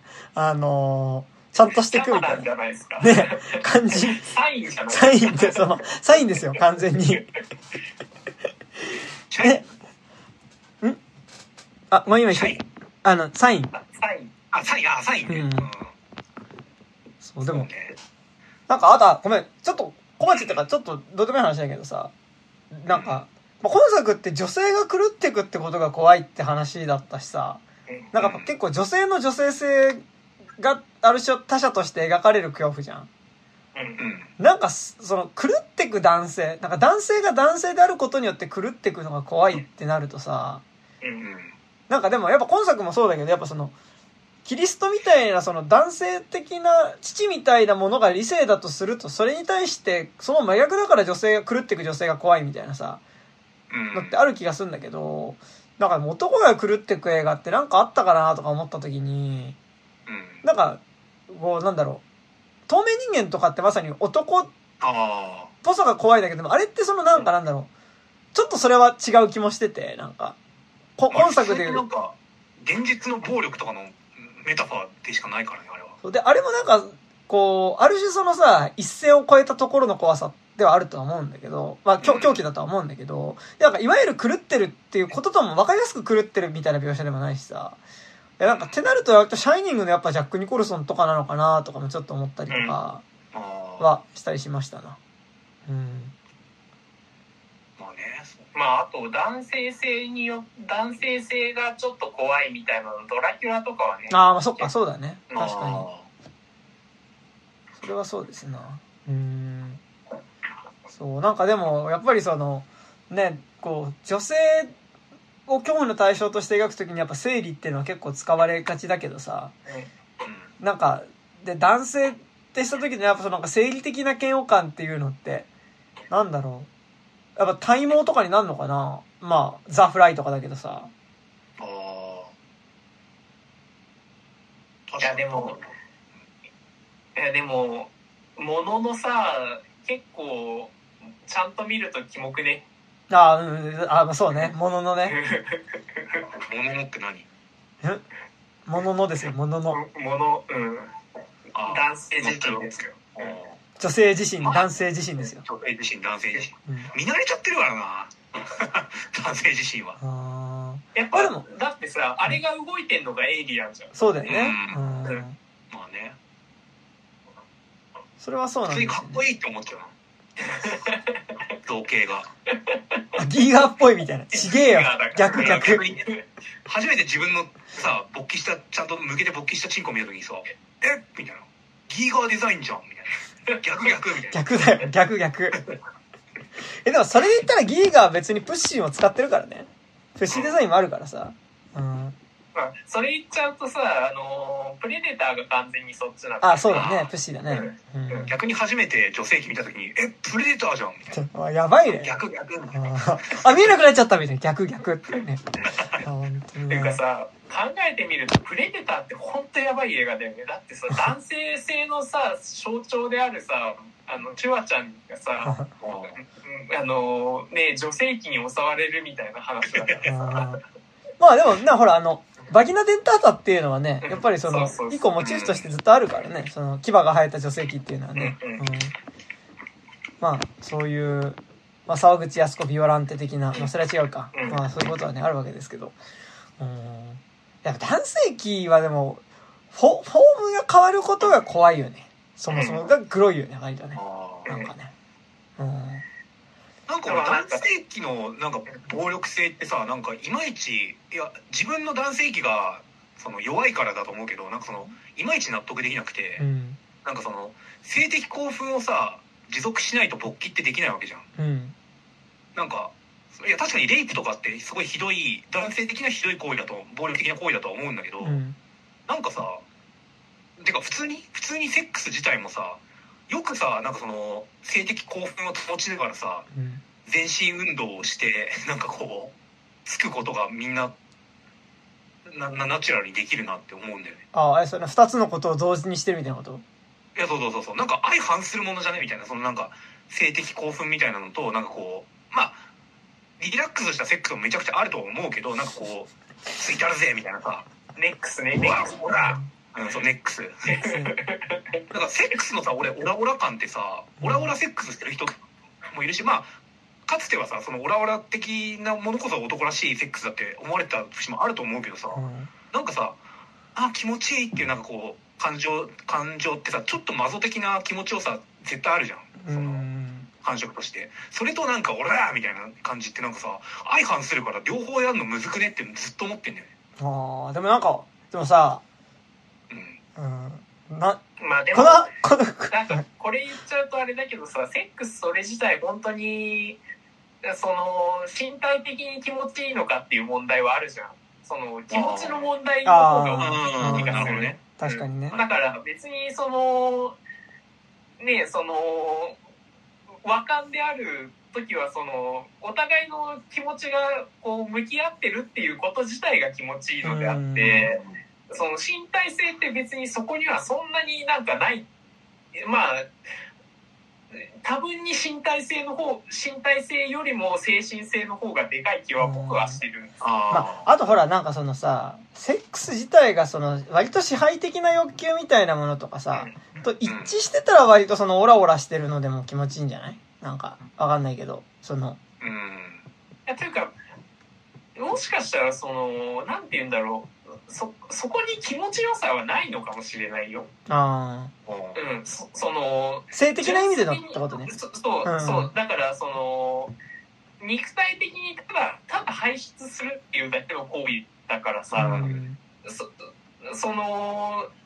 欲求に従ってそのただ排出をするっていうだけだから、うん、実はその気持ちいいのかっつったらそのまあその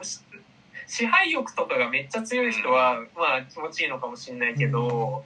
うん、なんかそこにはあんまりなんかない気はないっていうか、なんかでもさ、それなんか別にそれが丁寧にちゃんとその芯を食って描いてるとは思うけどさ、割とボーイズにおけるホームランダー周りのセックス描写ってさ、うん、結構なんか単純に射精したりとかっていうよりはさ、やっぱり彼のその支配欲だったりさ、うんうん、そのコンプレックスみたいなものを解消してほしいみたいなこととかさ、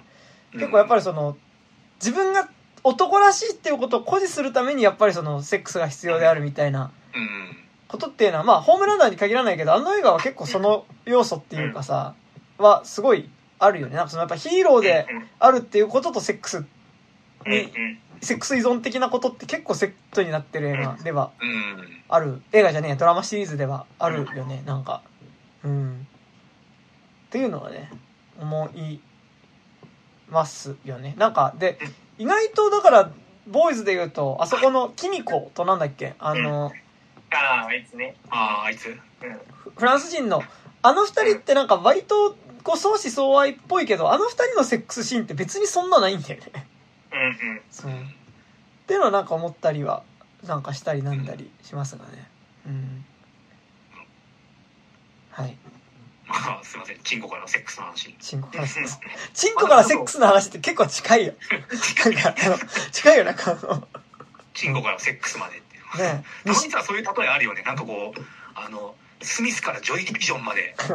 の多彩なアーティストみたいな、割とちげえよみたいな。西荻から荻窪までみたいな隣だよね。隣に来てみたいな。はい。細かい小鉢で言うとやっぱ、はい、さっきも言ったけど、ドラえもんの精霊は俺は割と見たかった。あんって忍者が言ってる。てかどっちなんだろうみたいな、わさドラなのか信代なのか気になる。いやー信代でしょ。でもごめん。タイだからね。タイ語の吹き替えは違うんだよ。コップンカーって。コップンカーって道具じゃねえから。ね、道具なんかすぐ車みたいなもん今出してきたけど、違うんだよ。コップンカーって。違うんだよ。コップンカーって違うんだよ。挨拶だよね、コップンカーはね。そういう、違いますね、それはね。いや、なんか、まあ、それも小鉢からの派生の話になっちゃうけど、はいはい、そういうさ、なんかそのドラえもんの精霊が出てきたとして、その精霊の魂のアイデンティティはどこにあるんだとか、俺すげえ怖くて。あ、チャッキーとかもさ、俺それですげえ怖くて、チャッキーってさ、あれ一応殺人犯の魂が乗り移ってるから、殺人犯の魂かってなるんだけど、仮にチャッキーにさ、殺人犯の魂が乗り移ってなくて、ああやって動いて人殺してたとして、その魂はグッドガイ人形のものなのか何なのかみたいな、っていう気持ち悪さって割と精霊感じゃん。はいはいはい。乗り移ってるもの。トイストーリーとかにも、そうそうそう。トイストーリーとかにも通じると思うけど、なんかマルシーのついているおもちゃに魂が宿ったとして、それはミッキーの人形が幽霊となって動いたときに、ミッキーのアイデンティティはあるのだろうかみたいな。いやごめん、それ言っちゃうとマジでバズライトイヤー見た後のトイストーリーに出てくるバズライトイヤーの持っているバズライトイヤー性とはみたいなさ明らかにバズライトイヤーで、映画のバズライトイヤーで出てきたバズライトイヤーとは異なるアイデンティティを持っているようだが、自らはバズライトイヤーと名乗っているこの人形は誰なのかってもしかしたらバズライトイヤーのこれは所ジョージなのかみたいなさ、そういうさところだみたいなね。そうだよところだよみたいなさことにね。いやでもそれドラえもんの精霊もさ、果たしてドラえもんの精霊って、だからもしかしたらほら対版のドラえもんの精霊の前にさ私にひれ伏しなさいって大山版が出てくる可能性もね、あこっちは大山版の精霊だったみたいな可能性もさって言ってるとさ引っ込めみたいな感じでわさび版の精霊も出てきてさ、三つどもえのねドラえもんですさのび太くんみたいなさことになっていくわけだからで、その戦いはもちろんやっぱね信代版に勝ってほしいところありますけどね、やはりね。いやわさび版もね好きですよ僕は。あ、本当ですか。世代が信代版っていうのはもちろんあるけど、まあ僕はオールドスクールなんで、そこはオールドスクールなんで、そうニュースクール認めないんでいいじゃねえかよ。水田まさきもあれもう20年近くずっと言われてんだよその度に。あんなマンブルなドラえもんは認めないんで。もうあと5年くらいでさ、信代の人気とか超えるんだぞ。人気って言うんじゃねえ。選挙すんのかよ。信代の人気は確か25年とかだったから。ね、そうですね。もうすぐですよ。確かに。それはね、そうですね。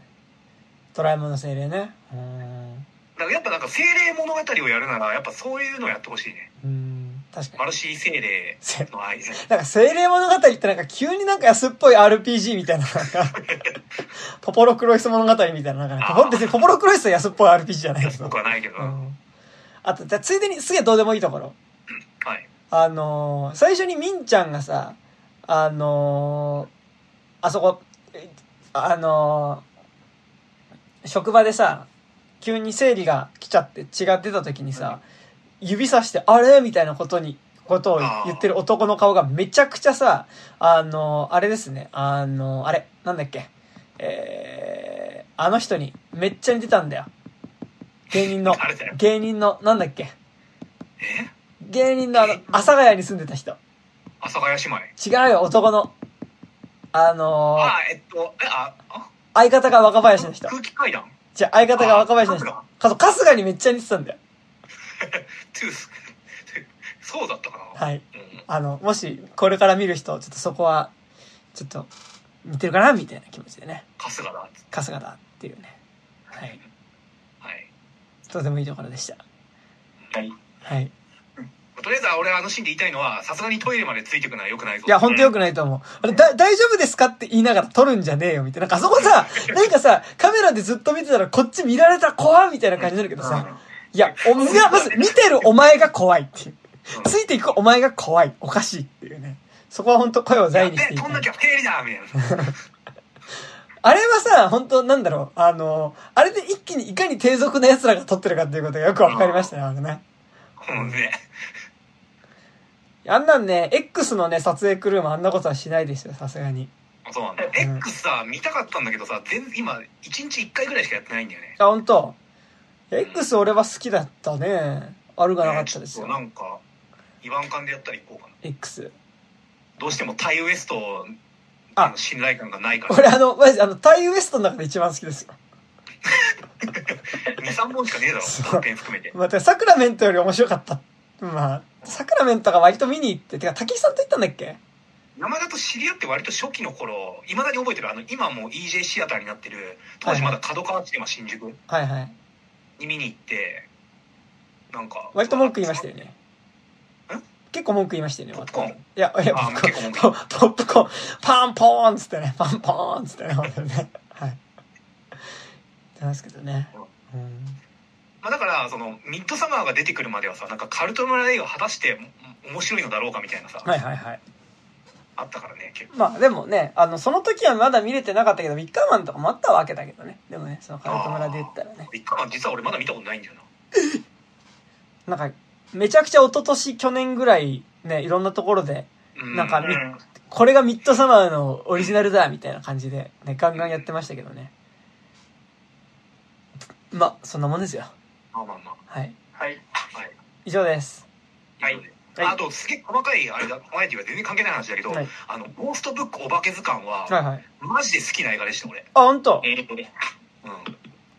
なんかね、完全になんかちょっと盛り上がる節もあったけど別にいいかなと思ったんですけど、はいはい、見たら本当にね、なんかね、本当に好きな描写が2個ぐらいあって、はいはい、もうそれだけで大満足だし、なんか基本的にやっぱ夏のジュブナイル映画としては守備通していいバイブスを放っているので、はいはい、山崎隆の映画の中でもかなりトップクラスに好きなんじゃないかな。そんな見たことないけど。ああマジで、うん、なんかこの間見たディスティニー鎌倉物語が思いのほかつまらなかったので、なんかどんどん行く腰が重くなってるんですよね。はいはいはい。なんかジュブナイルとか良かったからな。なんか学校の怪談3と1、はいはい、3と1にすげえ近い感じの話なんですよ。でガッキー演じる先生が完全に3の西田直美ポジションで出てきて、結構キャラも被ってんの。はいはい、先生ちゃんとしてよみたいな、なんか、はいはい、いや私だって頑張ってるんだけどみたいな、なんかっていうのが、なんかアラサー30歳設定なのかなのガッキーっていうのが、まあ、一応さリアルタイムおじさんおばさん世代の俺らと同じなわけじゃん。はいはい、っていう時のなんかこうなんだろう、世代間ギャップコメディみたいなのが。結構なんか割とさ今平成リバイバルみたいなのって結構ありがちで、なんかこう俺ら世代を泣かせに来てるのって結構あるけど、うんうん、割とそういう描写の中でもかなりいいとこ行ってたんじゃないかなと俺は思うんですね。なるほどね。まあなんか他なんだろう、行くかな、分かんないな。結構いやだからね、ジュラシックワールド見た時にクソ同窓会じゃねえよってなってなんかモヤモヤをその直後見たんだけど本当に晴らしてくれた。なるほどね。まあ同窓会映画ではないんだけどね、はいはいはい、ジュブナイルじゃないゴーストブックは。ジュブナイルだったら同窓会になっちゃうから。うん。あでもジュブナイルの2人も一瞬出てくるんですよ、主人公の両親役で。ああ鈴木杏。本当に仮名出演なんだけど。鈴木杏。あと鈴木杏と遠藤なんとかさん。本当に仮名出演だから全然愛のある出方かって言われるとそうではないと思うんだけど。なんか鈴木杏。丁寧に。はいはい。ご丁寧になんか家のリビングにテトラが置いてあって、なんだそれ1分の1サイズの。ああでも俺はやっぱなんかテトラの造形見るだけで泣く病気なんで、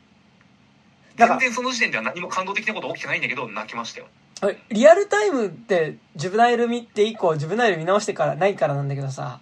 なんか俺の頭の中でどんどんさテトラのビジュアルがさターミネーターのスカルボディになってんだよね。なんかもうほぼ目がもっとクリクリしてる。ほぼターミネーターの頭なんだけど俺の中でのジュブナイルに出てくるテトラが。いや見直してくださいよジュブナイル。本当ね、そうそうこれだったってなんかすげえしっくりくるから、ジュブナイルですよね。うん、で俺の一番最初の山立はジュブナイルだったと思うよ。ああ、まあ俺も普通にそうかな。ジュブナイルかあれですよ、ロングラブレター漂流教室のもうないんですよ。ああ。ジュブナイルの方が早いね。ジュブナイル2000年でロングラブレターは2002年の1月期だったはずだ。ああ、じゃあ俺の多分最初の山立はジュブナイルでしたね。ジュブナイル、はい。なんかそれもいい話。それを思うとやっぱサマーウォーズの高校のトーンも結構なんかやっぱそこからの流れなわけ。なんかやっぱジュブナイル言うたら山立やろみたいな。なんじゃない？うん。なんじゃない？どうなんすかね。なんじゃない？はい。まあなことはどうでもいいんですよ。はい。以上でございます。はい。この番組では現在お便り募集しております。いや、多分今度、ジュラシックワールドやります。3。はい、ね。タイトル何？新たなる支配者とかやるんで、もし見たよとか言う人いたら感想送ってくれると嬉しいです。アドレスとしました 29.tiz@gmail.com、29数字です。29.tiz@gmail.com までメールを送っていただくか、底辺文化系トークラジオとか、29歳までの地図とかで、検索するとこのラジオのツイッターアカウント出てきますので、そちらにあるメールフォームから送っていただいても結構です。そしてこの番組では現在ピクシブファンボックスの方で月額300円からの有料版やっております。最近ね、なんかサマーウォーズ好きな人には本当申し訳ないですけど、サマーウォーズの悪口を割とずっと言ってるサマーウォーズ副音声会とか撮ったりしてますので、悪口ばっかってこともないか。うん、悪口あれが悪口だったら俺らが普段やってる回も全部悪口になっちゃうよ。あ、じゃあ普通に喋ってます。はい。なんでよかったら。悪口なのかな。でも俺らがやってることは悪口だったのかもね。おばあちゃんが嫌いっていうのはね、サマーウォーズのおばあちゃんが嫌いではある。あとわびすけ頑張れっていう、わびすけ応援上映みたいな、そういう感じ。そうね。うん。はい。はい。わびすけがバヤンに取り憑かれたりとかすればよかったよね、だからな。ああ。そうね。そうだよね。家がなんか。こういうね、女神の継承的なことが起きるべきだよね。だってやっぱ合戦に祖先が出てたってことはこいつらも殺してたからな、これな。ここぞってタイミングでババア死ぬし。今作もさ、今作っていうか女神の継承もさ、うん、ニモおばあちゃんがさ死ぬとこのあそこのさ絶望感やっぱ半端なくて、うん、あみたいな、主役じゃなかったのこの人みたいな、なんかこう結構主役死ぬ系のなんかショック。中盤の主役死んじゃうんだって。しかもね、朝起きたら死んでたっていう、寝たまま死んでるっていうところもね。あれだよね、なんか多分連絡がつかなくなったかなんかで、家に行ったら、なんか家がなんかウジ虫だらけみたいになって荒れ果ててて。うん、で、別でうつ伏せになってんだよね。うん。うん、あれ、今作ってさ、虫描写って出てきたっけ？ウジ虫ぐらいだっけ？あと出てきたっけ？ウジぐらい？あと一番最初にイメージショットみたいなので。出てきたね、大きい。ムカデみたいなのがね、出てましたね。ああ、面白いバリ。うん。なんか最初のイメージショットって出てくるのいいんだけど、俺なんかジュソの時も言ったけど、うん、なんかこう動物とか虫がおかしくなる描写ってやっぱ今見ても絶対 CG だってわかるから、はいはい、リアリティを担保したいホラー、ガチものだよって思わせたいホラーで、なんかその CG で虫とか動物を出すのはいい選択じゃないとすげえ思う。まあね、それで言ったらね、呪詛だってね、そうでしたからね。そう、うん、芋虫がね、いや、でもなんか呪詛すげえ怖えってちょっと一月前まで盛り上がってましたけど、やっぱ女神の継承の方がね、やっぱそのね、娘を救いたい母親ホラーものとしてはやっぱり数段怖かった気もねしますけどね。お母さんのタイプがちょっと違うからね。まあね。あとちゃんと人間だからなんだろう、人間ドラマの方に落ち着かせたのがジュソだったね、一応ね、うん、親子の話に、ね、なってたのね、うん、っていうのはありますけどね、俺もまさかこんな江上の経費と割と面白くみたいなのにこんな文句ばっか言うとは思わなかった。いやまあでもいや俺も面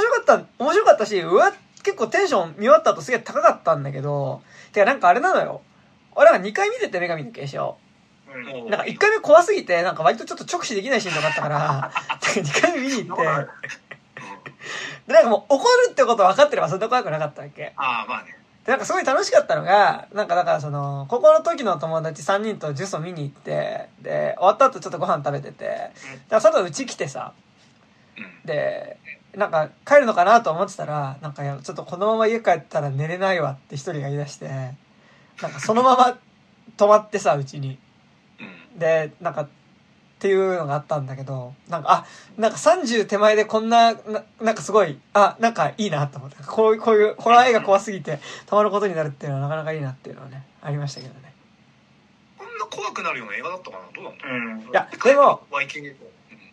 言うたらよ俺井の頭公園の横に住んでるじゃないですか、うん、夏の井の頭公園がねなんだろう 40%タイみたいな、タイに見えるみたいな、湿気がみたいな、はいはいはい、なんか森の木陰にミンちゃんいそうみたいな。なるほどね。そういうなんかめっちゃ虫とか夜鳴いてるし、うん、なんかその割とちょっとこうタイのバイブスを勝手に感じ取って、そう井の頭公園も女神ですからね、弁天様ですからね。そうなんだ。弁天様どこにあんのあれ。なんか吉祥寺弁天って池の端の方にあって、ほら、だから結局ほら、なんか都市伝説でさ、井の頭公園のボートに乗ったカップルは別れるっていうのは、それを見て、その弁天様が嫉妬して別れさせるっていうのあるんだけど、だから別にね、吉祥寺の弁天様は恋愛成就の、こう、ご利益もあるので、なんか全然多分それは違うんじゃないかなと思ってはいるんですけど、ね。そこもやっぱなんかね、信仰にミソジニックな要素が入ってるよね、なんか。そうですね。女神とミソジニーってやっぱなんか結構密接な関係にあるね。ね、尊感いいのって感じですよね。ああ、それはあれね、ジオン呪いの家。呪いの家ね。尊感いいのって感じですね。あれ全然関係ない歌、声ってだけで使ってるらしい。ひどい話ですよ、本当に。いや、なんかさ、まがまがしい池もさ、なんだっけ、なんかレイトさんの実家の近くじゃか、北海道かなんかの、はいはい、なんか怖えから。映すっていうさ、なんか失礼だろって。でもそれでいうと今作ちゃんとなんかタイのね、うん、でもあれですよ、やっぱなんかバンコクナイツとか見てるとなんか今回でなんかまがまがしく描かれてたものっていうのはなんかもうちょっとこうなんだろう、そういう生活の中に入ってる宗教みたいな感じでちゃんと描かれてるのでなんかいいですよ。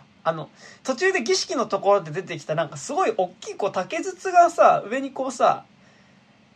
こう重ねてるファーファーファーファーみたいな音が出る楽器があるんだけど、なんかあれとかね結構ねバンコクナイツ見るともうちょっと楽器の演奏がフィーチャーされてたりとかして、まあ、全然ね舞台は同じだけど全然テンション違う映画だけど、そう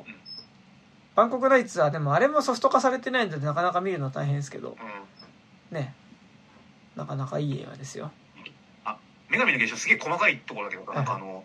何基本みんなさなんか光るおもちゃみたいなのめっちゃ持っててさ、はい、毎日祭りみたいでいいなと思った。あ光るおもちゃみんなつけすぎだろみたいな。それで言うたらよ、うん、最近井の頭公園夜通るたんびにみんな花火しててさ、いいじゃないですか。いやなんかその感じもちょっとやっぱ女神の継承っぽいんでね、なんだこの毎日花火やって陽気なやつらはみたいな、これはタイかここはみたいな、それもちょっと今タイはそんなタイが全部前にしたわけじゃないと思うけど、勝手になんかすごいそんな風に思って。あとあれだね、細かいところだけど葬式のさ火葬場に着火するのがロケット花火なのはすごい楽しそうだなと思いました。あれさ最初さ見た時にさなんかこう何炉にさロケット花火命中率すごいすげえと思ったらさなんかちゃんと導線が通っててそこを使ってロケット花火かすさない。なんか楽しそうでしたね、なんかあれね。あれいいよね。あと最後ほら飴とかも巻いてたしねあれね。最後ね。うん。あれいいよね。いいなと思ってなんかって思いました。はい。そんな感じですか。炎と光がやっぱ生活に根付いてるんですね。あなんかいいまとめ方をしますね。うん、ねはいそんな感じでございます。はい。なんか各自ありますか。あ告知的な。はいはい。まだないかな。もうちょっとしたら言います。俺もねまだないかな。準備はしてんだよ。準備はしてるんです。あだないですね。はい。なんか知り合いの企画の演劇的なやつに出るよみたいな。演劇なんだべ。演劇なんだべ。演劇なんだべ。演劇なんだべ。演劇なんだね。演劇なんだべ。演劇的なじゃなくて演劇なんだべ。まあまあそうです。うん、やつに出ますっていうのがまだ多分告知してちゃダメな時期だったと思うから。はい。やります。ちょっと今友達と曲を作ってます。なんかちゃんと今回はトラックも自分で作ってなかなかねトラックもこれは俺も納得だよっていうのはなかなかできないんでねこれはちょっと鋭意制作中でございます、はいはい、そんな感じですかね。じゃあまあ皆さん、はい、でねごめん俺はすげえ怖かったの女神の継承、うん、でもしかしたらこれから見に行く人もいるかもしれないですけど俺は本当女神の継承を見て1週間ぐらい割とシャワー浴びるときに目つぶるのがめっちゃ怖かったです。ので、なんか2回ビビったとこがあったみたいに言ってたじゃん。はいはい。1回はさ監視カメラ見つけてギャーっていうのが分かるけどもう1個ってとこ。あごめんそのあれ友達の iPhone で竹木さんが言ってたところよ。子供押しててさ決めは上げなかったけどあそこはマジで怖かった。うん。そう。あそこ僕ベストシーンです。なんか笑ってる顔って怖いんだよね基本的にって思った今回。竹中直人の笑いって笑いながら怒る人も怖いし、うん、そうあそこやっぱさいいのがさなんか子供の靴収集してるっていうのなんかちょっとなんか不穏な感じするしさ、うんうん、ちょっと何子供じみたことしてなんか可愛いわねって言いかけたところでさなんか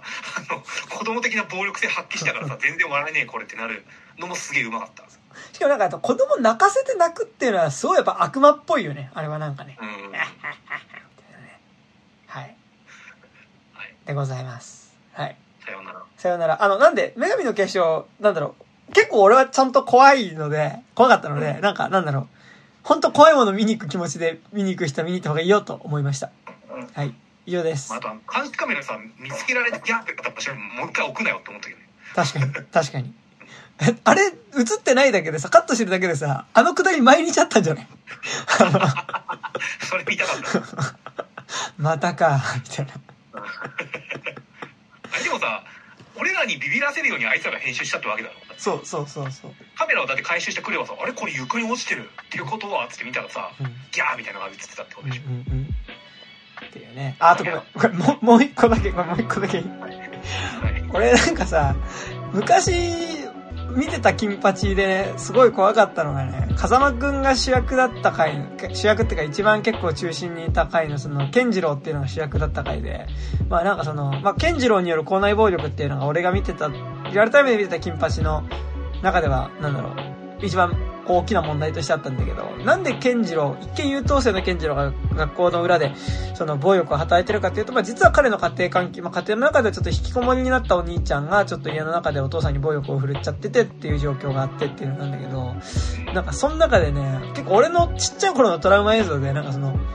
引きこもりの健次郎のお兄ちゃんが夜その夜中にドタドタドタって部屋から降りてきて冷蔵庫を開けっぱなしのまま冷蔵庫の中を貪るっていうシーンがあってそのなんか冷蔵庫の中を真っ暗闇の中で貪ってる健次郎のお兄ちゃんっていうのがすっごい怖かったんですけどやっぱ兄ちゃんが夜中に冷蔵庫で肉食ってるシーンはあちゃんとご飯食べててよかったっていう気持ちと健次郎のお兄ちゃん見てて怖えっていう気持ちがなんか結構同居してましたね。はい。あれなんか生肉食ってだからなんか生は良くないんじゃないかな。ああまああったかいしねタイだしね。確かに寒い地方だったら生食でもね、まあ、まあ冷蔵庫の中とはいえねなんかお腹壊しちゃうよっていう中でもあの状態のみんちゃんがなんかお腹壊してもなんかもうそれ以外のことが結構起こりすぎてるからさ、うん、なんかね、うん、気づいてもらえなそうですねお腹壊したこととかね他のところがマックスすぎてねはい、はい、そんな感じです。ごめんなさい。はい、本日お相手は私山田と、竹内武人と、松島でした。ありがとうございました。